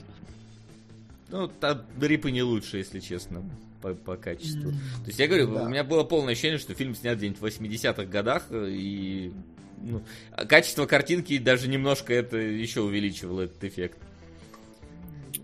Да. Поэтому я предлагаю перейти к следующему фильму, и в нем есть хоть что-то занимательное. Чуть-чуть про донаты, пока, да, м- пока мы переходим. Вопрос такой, ждете фильм «Мертвый не умирает» Джармуша, там столько звезд, очень любопытно. Я жду, но проблема... Мне очень любопытно, на что донат. Наверное, на него. Проблема в том, что фильм засрали с ног до головы. Говорят, Джармуш угорел и сделал херню для себя. Но я как человек, который люблю, когда Джармуш угорает, я думаю, что может быть. На него, да. а, спасибо за донат на Мэнди. Это клево, Мэнди очень дискуссионный фильм. И да, и забавно, если выкинуть. А, сколько задонатить, чтобы вышла история серии СГ в форме видео? Уже задонатили на Лимане, между прочим. И у нас будет такой ролик. Я думаю, это как раз ну, уже типа пора, ребят. Нам опять сто рублей прилетел на Ютубе и пишут: донат на Ютубе создан для того, чтобы сообщения заметили, но стримеру с этого ничего не перепало. Типа того, да-да-да. А... И да, очень страшные дела, клево, ждем. Спасибо. С донатами разобрались. И вот знаете что? Харди сказал, что он играет в кино только ради развлечения, потому что ничего лучше, чем Стюарт, жизнь наоборот, никогда сделать не сможет. Посмотрел я Стюарт, жизнь наоборот. И я рад, что Харди продолжает сниматься в Мэд Максах и других вещах, потому что мне насрать теперь на его мнение. Абсолютно меня не интересует, что он думает про свои фильмы, и не буду его слушать никогда. Ты это к чему? Я не понял. К тому, что а... ничего особого он тут как бы не показал. А, Но... ну не знаю, кстати, фильм... фильм... Это после Бронсона уже было? По-моему, да. Да. Но я ну, просто проверю. Мне тоже кажется, что до, и по мне так Бронсон была более мощная актерская работа. Бронсон восьмой, это было до Бронсона. Ну вот, вот. А на мой взгляд, Бронсон как актерский перформанс, он был помощнее. Угу. А он когда ну, это ладно. сказал? Он сказал сразу после съемок фильма или типа вот там я два года знаю. назад такой, типа на я самом деле лучшая моя роль была роль Стюарта, наркомана с каким-то там расстройством. Наркомана, да, алкоголика ну, давайте и так далее. Опишем, что Камбербэтч, ох, какой я Камбербэтч, да. а, что Камбербэтч играет а, автора Пис... книг. Да, писателя такого, который... Писал про бомжей. Да, писал про бомжей, и в один момент двух э, э, гражданских активистов, которые помогали бомжам там Сука. в каком-то специальном центре, их арестовывают, потому что в этом центре бомжи торговали наркотой. И он был крайне этим раздосадован и решил организовать некий митинг в поддержку своих друзей. И на обсуждении этого митинга внезапно он встретил одного вот из таких бомжей, это Стюарт, который, с которым он по ему каким-то видимым только обстоятельствам решил подружиться, сблизиться и разузнать про его жизнь, написать про него книгу. И чтобы книга была интересней, как говорит самый Стюарт, напиши про мою жизнь наоборот. Типа, как вот я текущий, и постепенно, как я таким становился, начиная там, начиная от текущего момента и заканчивая моим детством. Собственно, да. Мы как раз следим за тем, как развиваются их отношения, как узнает все больше и больше информации о жизни Стюарта Камбербэтч. И в конце, собственно, эту книгу он так-таки записывает, причем, что все это как бы на реальных событиях основано, то есть и э, действительно был такой писатель, действительно был есть. такой Стюарт, есть, да, есть, есть такой писатель, был такой Стюарт, и это как бы история его жизни, которая должна э, нас шокировать и рассказать, вот как э, абсолютно нормальные дети превращаются вот, в, в бомжей с психическим расстройством, наркоманов, алкоголиков и так далее. Вот, рассказать гру- грустную историю его детства и взросления. Знаете, что самое грустное? Что если автор книги имел какое-то отнош... какое-то отношение к фильму, то он дерьмовый автор. Либо он умеет писать только про бомжей, только по себе понятным причинам. Потому что самая типа фундаментальная проблема Стюарта, которая нахер полностью ломает просмотр вот с самого начала и до самого конца, это то, что ты не понимаешь, нахера ты это смотришь. И ты не понимаешь, нахера главные герои это делают. Кам- у Камбербэтча нет ни одной причины, чтобы заинтересоваться э, странным бомжом Томом Харди. Вообще ни одной. Это, это просто, ну, типа какой-то зажравшийся пацан, который, которому, видимо, приключений хочется. Ты сам придумываешь для себя мотивацию, потому что нету предпосылок. У Камбербэтча нет ни одной проблемы в жизни. Совсем. То есть вы знаете вот эти «Зеленая книга», да, когда у одного героя одни закидоны, у второго героя другие закидоны, и они как-то друг другу помогают. Это интересная история. Хер! Камбербэтч просто полноценный нормальный человек, без тараканов, без ничего, который занимается нормальными делами, и рядом ходит бомж Том Харди. При этом Том Харди несет какую-то херню просто немыслимую. Это просто опасный, психически нестабильный ублюдок, который находится рядом с тобой. И когда он спрашивает, зачем ты со мной общаешься, Камбербэтч? Камбербэтч ему отвечает, ну ты умный, ты интересный, ты хороший собеседник. Я сижу и где? Как? Да где он хоро... Ты слышишь, что он говорит-то вообще? Это ж просто понос какой-то. Ему мозги выкололи меня... к херам. Меня... меня... И... Я... я за время просмотра фильма три раза менял озвучку и два раза менял субтитры, потому что мне казалось, что переводчики какие-то... наркоманы, потому что, я не, потому что я не улавливал иногда вообще связи какие-то диалоговые, которые там происходят. Причем иногда какой-то перевод, я смотрел там, там, по-моему, то ли Гаврилов, то ли Сербин, какую-то Амедиа и разные субтитры. И иногда они друг другу вообще противоречат, потому что когда на кухне Камбербэтч разговаривает с Харди, он говорит, что типа, как ты в первый раз попал э, за решетку? Сука! Типа того. Угу. После видео НЦ смешные обзоры Эберта и Сискеля, а также видео Нойер на прибытие, мне стало очевидно, что как бы мы ни пытались искать рациональные правила подхода к пониманию кино, их очень мало. Чаще мы рационализируем свои эмоции и систему смыслов. Вик два хорош, Одиссея Кубрика лучший. На чумные псы. Спасибо. Спасибо, да. Спасибо. Вот. Второе смотрел, первое видел, да. Да, угу. И, собственно, когда он говорит, как ты в первый раз попал на зону, что-то типа того, там какой-то такой разговор, и он ему отвечает, ну, главное, что что-то, главное, что не, не пом... как-то так, не, не, не, не молод, что-то типа, что это не, не, не, это была не детская игра. В переводе. Во втором переводе написано было, главное, что не, не по педофильской вот какой-то этой линии. Я такой, что?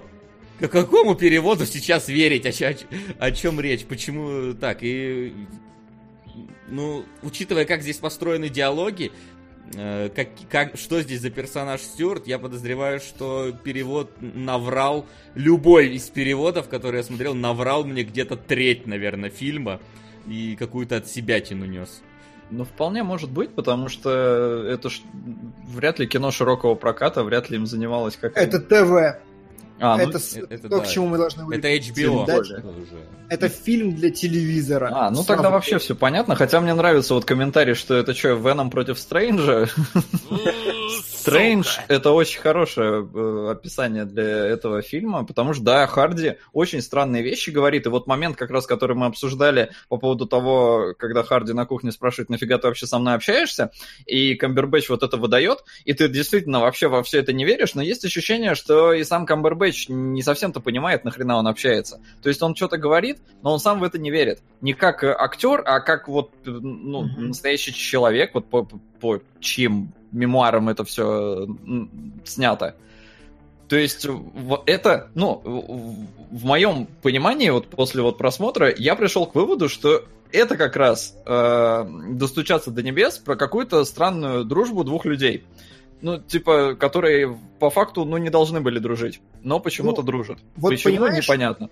Это, да, мы как зрители не должны этим заниматься, мы как зрители не должны задавать себе вопрос, и если э, мы пытаемся как-то оправдать эту ситуацию, такие, ну, наверное, Камбербэтч сам не понимает, зачем ему это, блин, это должны сказать с экрана, другого правила нет. Фильм просто игнорирует этот пункт и никак его не разжевывает. Нам должны хотя бы два раза с экрана сказать, что один раз Камбербэтч не может ответить на вопрос, второй раз ему задают, не может ответить на вопрос.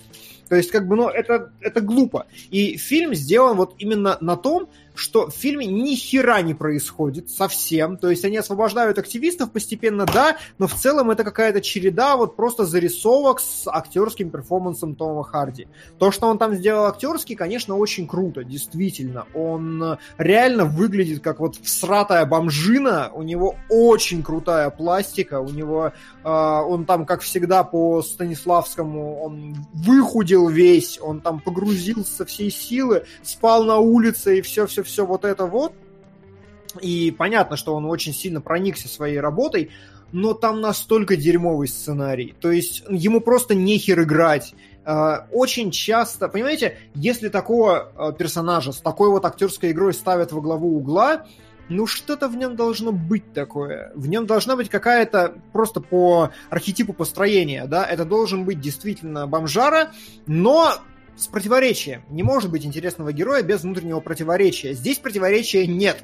Он не интересный и не умный, он несет наркоманскую херню и выглядит как странный наркоман. Это логично, это последовательно, это понятно. И он ни разу тебя даже как-то не удивляет вообще. Ну, немножко меня удивило то, как он стал таким, и то, ну, ну, ну может быть, так и работает, наверное. Знаешь, не возьмусь. Я натыкался на какие-то там рецензии на этот фильм, и там и на Кинопоиске, и на других сайтах, mm-hmm. и вот там люди пишут, что вот, этот фильм тронет вас до глубины души, там вы будете плакать, осознавая, там, что случилось с героями, и что это один из, там, один из лучших драматических фильмов. Ну, не знаю, если честно, и даже учитывая, что это, типа, реальные события и реальный человек, да, у него, без сомнения, очень тяжелая история, понятно, почему он таким стал, но... А потому же, почему порезали в России э, фильм с Элтоном Джоном. Возможно, только не по обоюдному согласию. Да, да, типа того.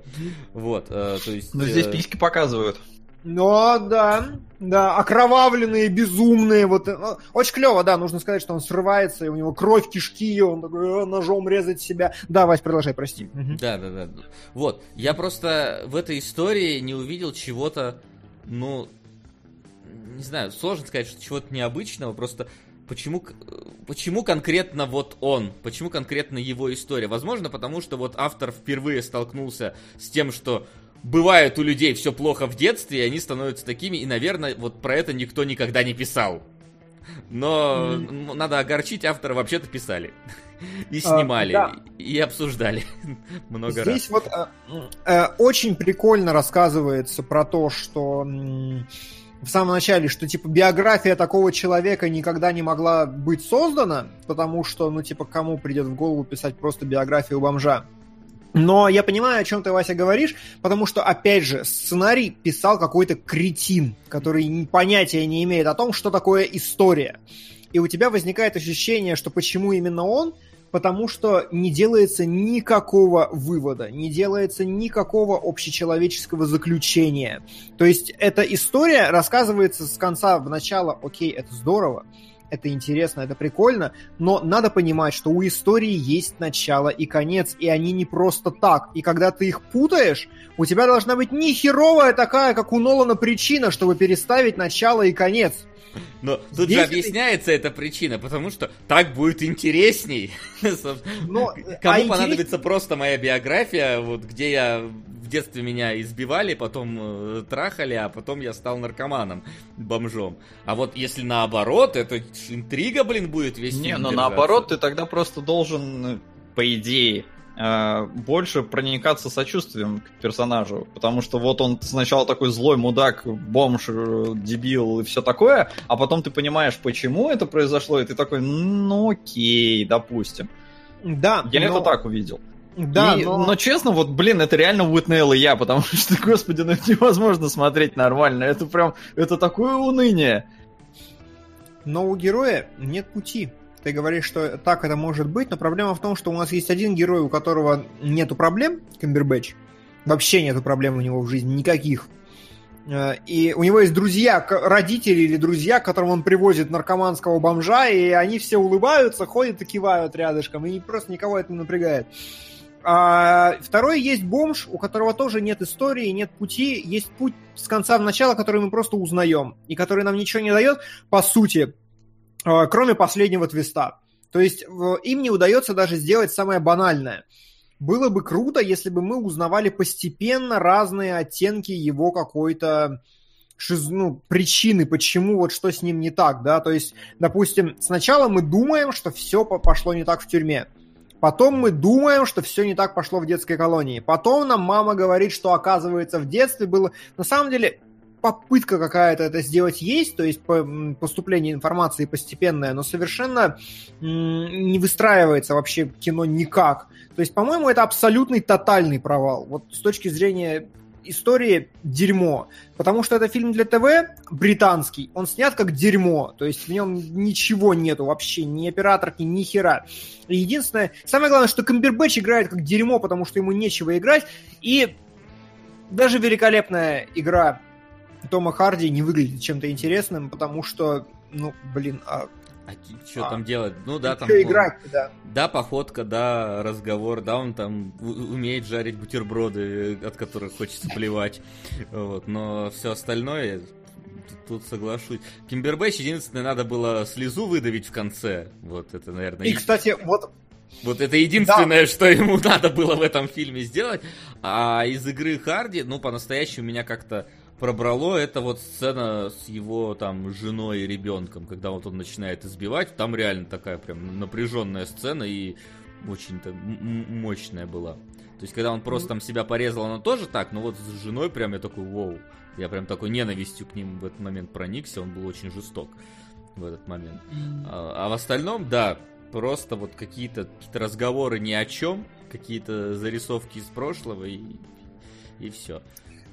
И все. Единственное, да, вот мне очень понравилось в конце, я такой, а, вот понятно, зачем Камбербэтча позвали. Единственный человек, который умеет реалистично плакать на камеру, потому что так меня закрыли. Я понимаю, что м- если в голливудском фильме актеру нужно заплакать, то это, ой, это грим надо снимать, короче, это надо м- там сначала вводить его в это состояние, Сука. выводить, нахер, нахер.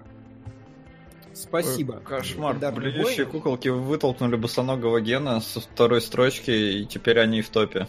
Ты знаешь, лучше очень плохое кино, чем никакое кино. А ты уверен, что босоногий Ген никакое кино? Ну, то есть так чисто. Нет, и, я или про Или это Стюарта. Ты про Стюарта? А. Я про Стюарта, да. То есть, вот, закончу мысль. Я понимаю, что в голливудском продакшене...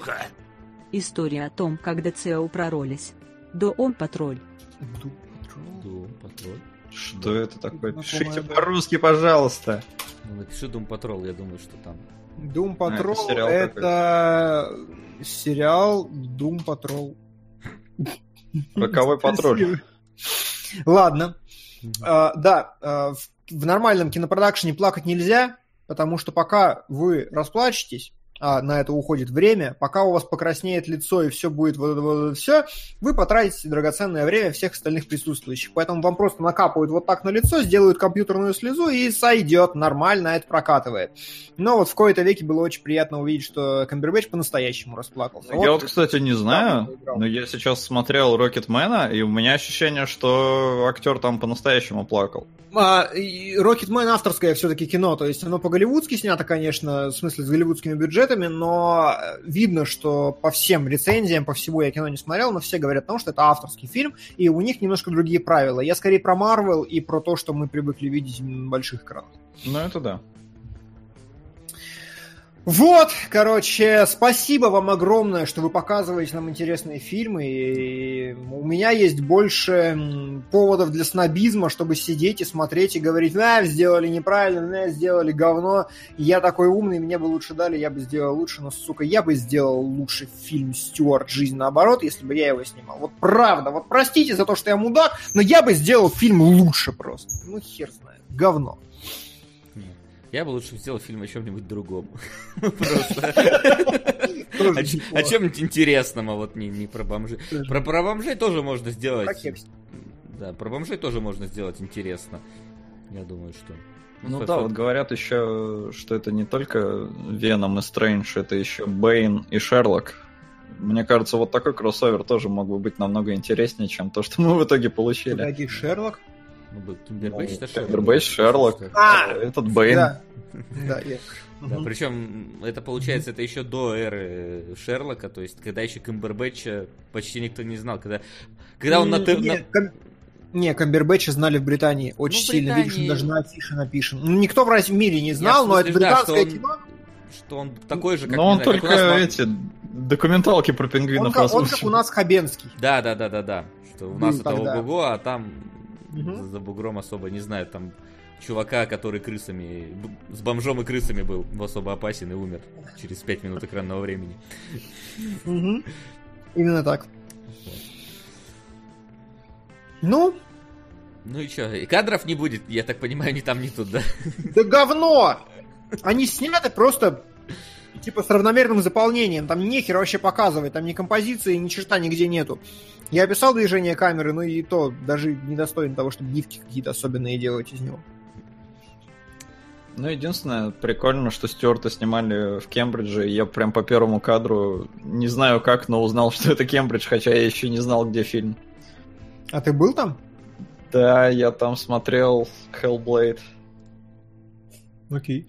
Okay. Mm-hmm. Ну, Ninja Theory у них там студия. Ну, да, мы поняли. Ладно, что, я так понимаю, что больше мы из себя не выдавим про эти кинофильмы. С вашего позволения, назову их так. Я прошу прощения, если мы кого-то разочаровали, но, правда, мы сделали все, что могли. Вы бы видели эти фильмы. Ну, то есть, да, там все тяжело. Ладно, давайте перейдем тогда к тем вопросам, которые, возможно, у вас накопились за три дня. Вопросы?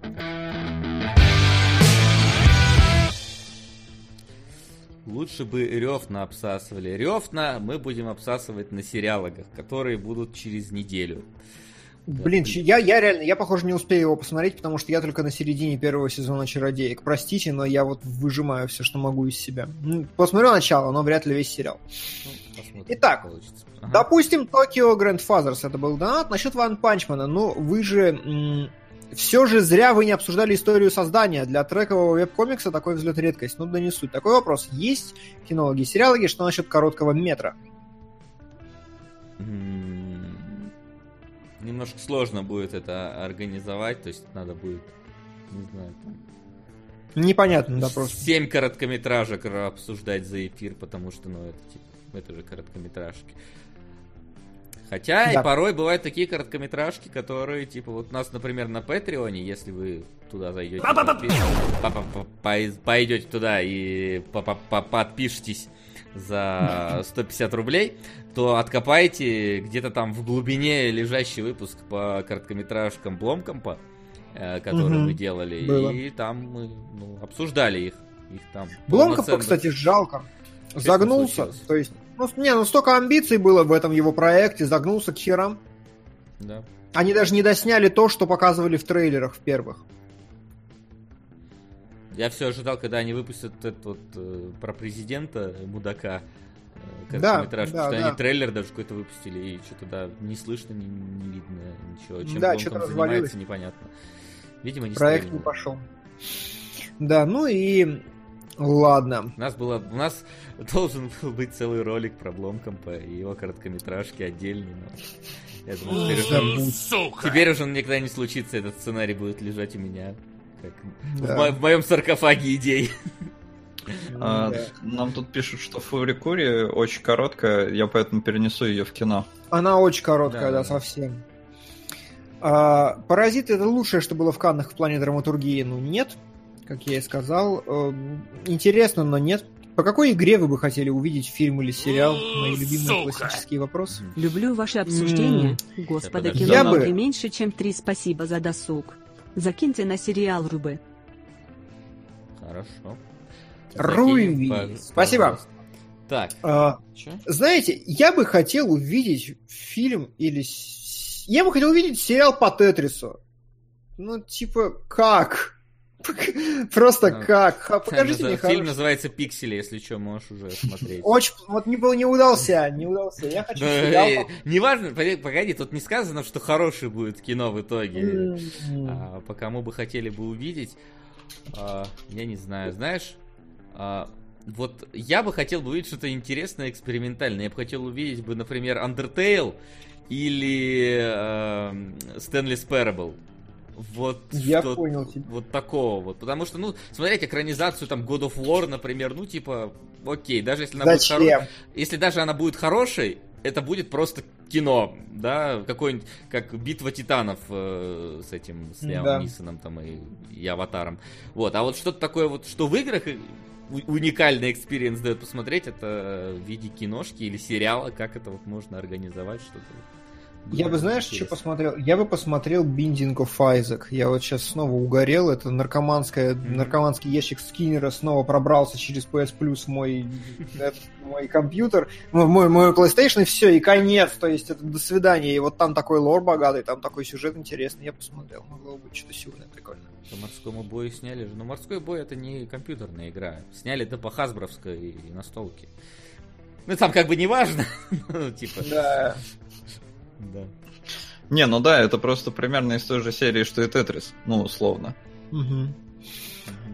А, спрашивает Дима, мешал ли феминистический посыл смотреть «Историю игрушек»? Вообще нет. Вот самый лучший феминистический посыл, какой может быть, вообще ненавязчивый совершенно. Совершенно тебя ничем не грузит, просто абсолютно хорошо вписан в рамки персонажа. Хотя вот автору комментария не понравилось со всей силы. Если где-то полный список заначенных фильмов и сериалов есть в нашем паблике вэ ка точка ком. Да, там десять тысяч, кстати, человек. Кино, нижнее подчеркивание, логи, да, десять тысяч.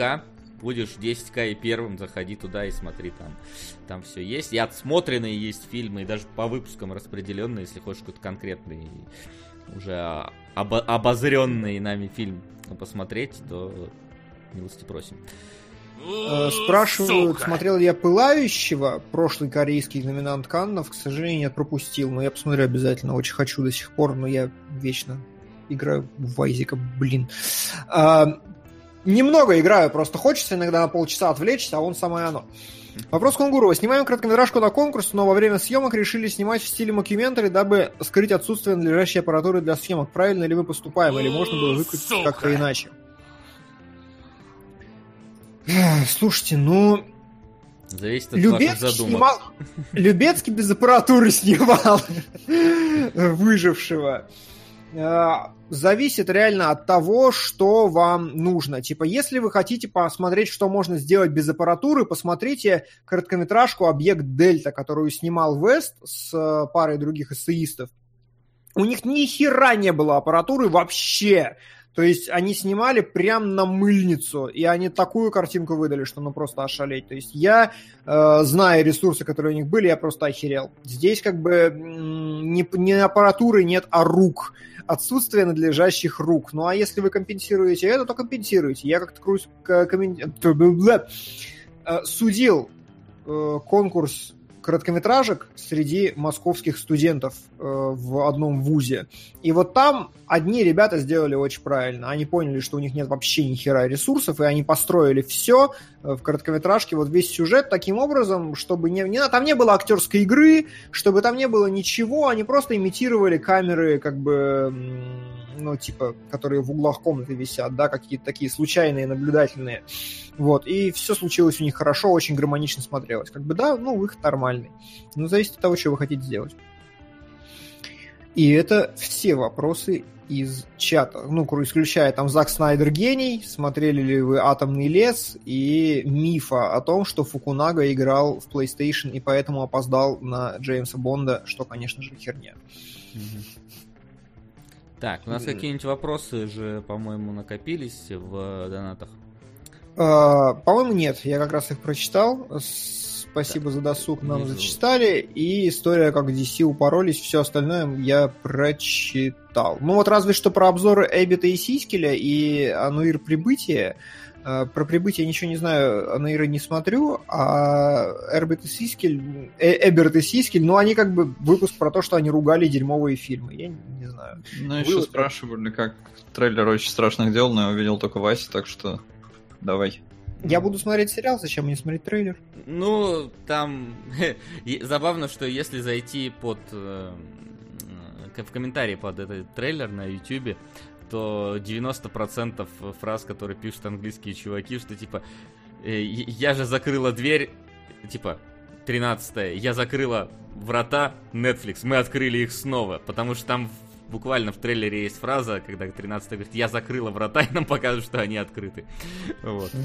Поэтому и, и там реально какой-то мега флешмоб под этим всем. А так выглядит масштабно, эпично. Ну, тринадцатая с волосами выглядит лучше, чем без волос. Ожидаемо. Абсолютно. Ну вот, посмотрим, что будет. А я хотел... Ты не знаешь, это последний сезон или они еще один закладывают? Ай, хрен знает. Там непонятно. Ну, такое ощущение, что по повышенным ставкам, которые в трейлере как бы нам показываются, вроде как это может быть уже конец истории, но как бы всякое бывает в нашем мире. А сейчас какой будет? Третий. Как бы, но четвертый уже подтвержден. А, ну, а, ну так, тогда вот я уже... просто помню, что они ограничивались. Они говорили, что история не бесконечная, и они, у них будет ограниченное количество сезонов, которые подстраиваются под рост детей. И вот, ну, видимо, четвертый, значит, будет последний, а не... Ну, хорошо. Ну, может быть, тогда. И, если так, я, я, я наконец-то вчера досмотрел «Призраков дома на холме». Вот, поэтому жду теперь в двадцатый год, когда второй сезон выйдет. А, ну, кстати, по поводу сериалов, которые мы уже разбирали, на днях вышел второй сезон «Тьмы». Я его скачал, и я думаю, что я успею его посмотреть до следующей недели. Попробую. К сожалению, на Netflix почему-то на русском у сериала «Тьмы» нет даже русских субтитров. Хотя... Потому что он немецкий, может, ну, и поэтому... Что? Сериал «Как продавать наркотики онлайн быстро» тоже немецкий, но там есть русские субтитры, и он вышел вот буквально вот. Ну а вот, он... видимо, они были заняты, может, у них там один переводчик с немецкого. Действительно, у нас же полстраны русские изучал немецкий в школе, не могли найти нескольких людей. Вот. А что касается «Тьмы», я единственное позабавило, что у «Тьмы» на Netflix есть не просто английская звуковая дорожка, есть английская звуковая дорожка типа для, для слепых. То есть там буквально говорят, он подошел к кровати. Я он смотрел взял такую вот один, это, да. И там я, я удивился, причем там есть и английская, и немецкая вот с такими вот вещами. Особенно круто, когда они абстрактные за, за интрухи пытаются рассказать, типа отзеркаленный дважды человек смотрит на, на нас. Там, вот это все. Ну а как по-другому? Не, понятно, просто забавно звучит. Да, забавно, правда. «Благие знамения», гляньте, кстати, вот да, советовали. И очень очень смешная ситуация, как христиане подписали петицию э, за то, чтобы закрыть этот сериал, и направили ее Netflix. А сериал Амазону принадлежит.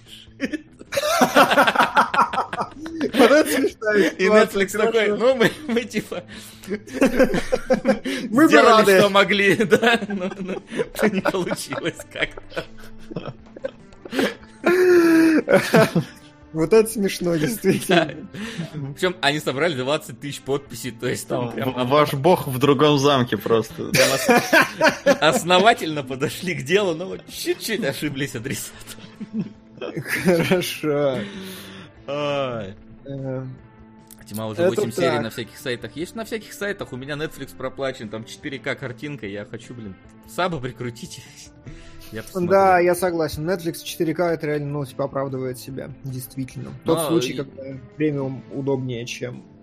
Да, но Netflix вроде потихоньку у нас как-то активнее становится. То есть там сериалы выходят прям уже с русским переводом сразу в нем. Ну, да, по-моему, да, потому что Netflix достиг маркет-капа просто в Америке. То есть он почему так вырос за последние сколько времени? Он про все, он просто он победил. Он победил кабельное окончательно. Netflix есть у каждого, блядь, американца. Ему просто делать теперь нехрен. То есть и поэтому у Netflix есть единственная стратегия развития. Я просто слежу за акциями. И у него есть единственная стратегия развития. Это расширяться на другие рынки. И поэтому в Россию он будет заходить сейчас увереннее.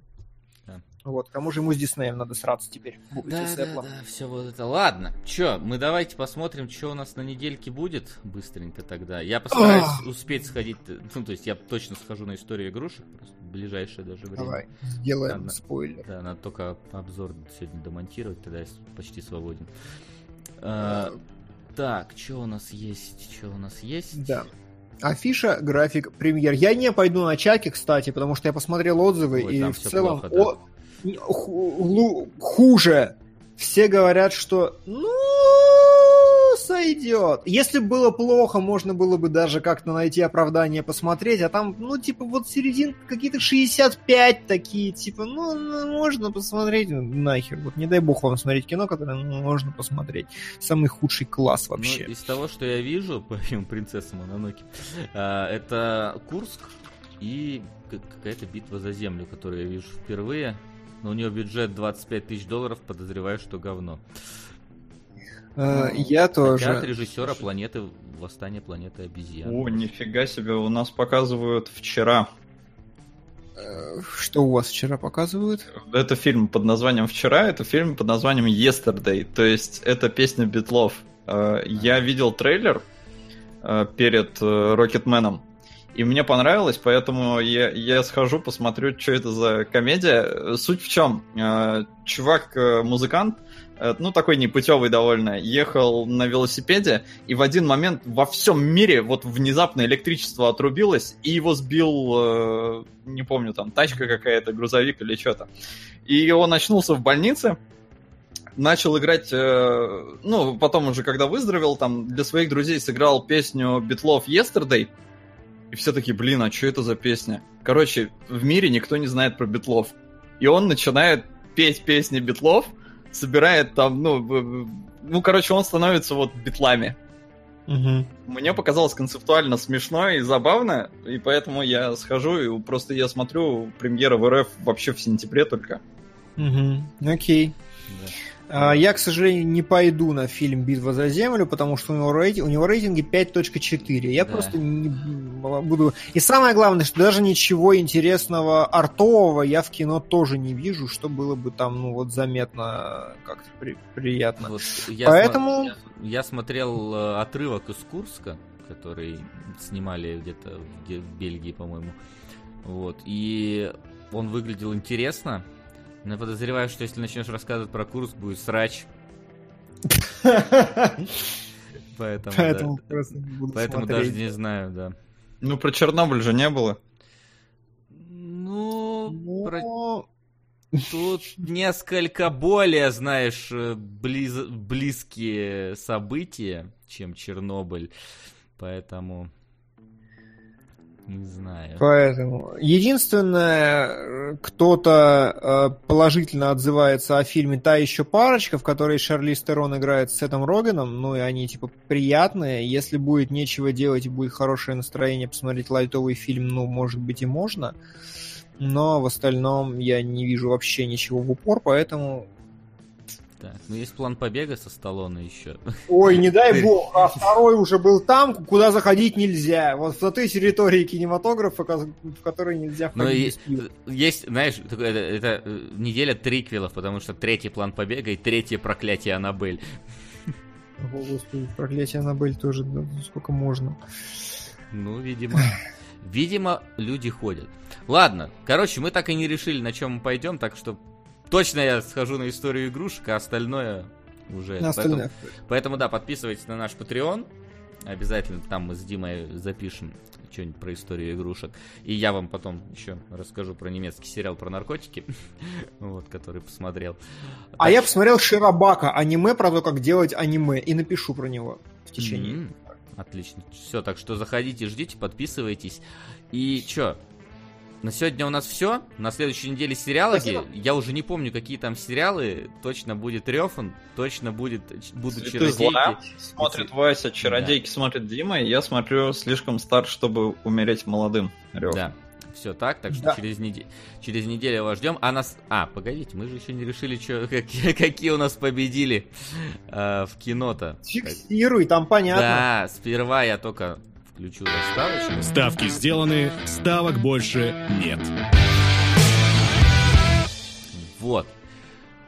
И какой-то кошмар. У нас в топе битва блюющихся куколок. Э- и как трусливый Роберт Фоллард убил Джесси Джеймса. Охерительно. Первый фильм трешняк, просто мне в душу. Второй фильм клевое артовое кино. Да. Правда, правда, многие говорили, что мы должны посмотреть трилогию Люцифера...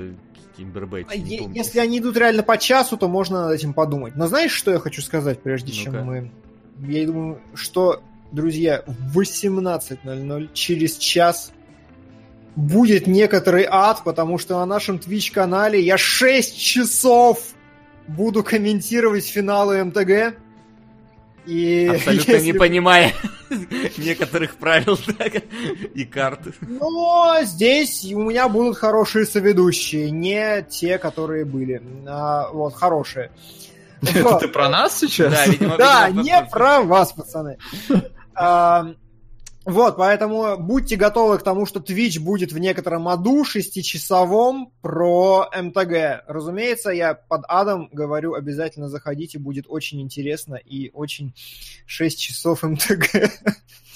Зачем я на это подписался? А ты с вебкой будешь просто, чтобы... Нет, нет, по-моему, нет. Эх. Вот, а, вот это вот, бы ну, придало да. бы беспомощность. Просто... Как, как человек, который двадцать четыре часа умирал, я могу сказать, что вебка... Вебка драматически бы показывала все состояние, все эти вот пять степеней, пять этапов принятия. Вот, ладно. Что, значит, в шесть часов приходите на Twitch, там Димон будет умирать. А... Да, будет клево, правда. Да, а... будет, будет клево умирать, а на следующей неделе в воскресенье приходите на сериалогов, сериалы мы уже огласили. Не забывайте про наш паблик, не забывайте про наш Patreon. Спасибо тем, что нас поддерживаете. До скорых встреч, народ. Пока. Пока. Кинологии.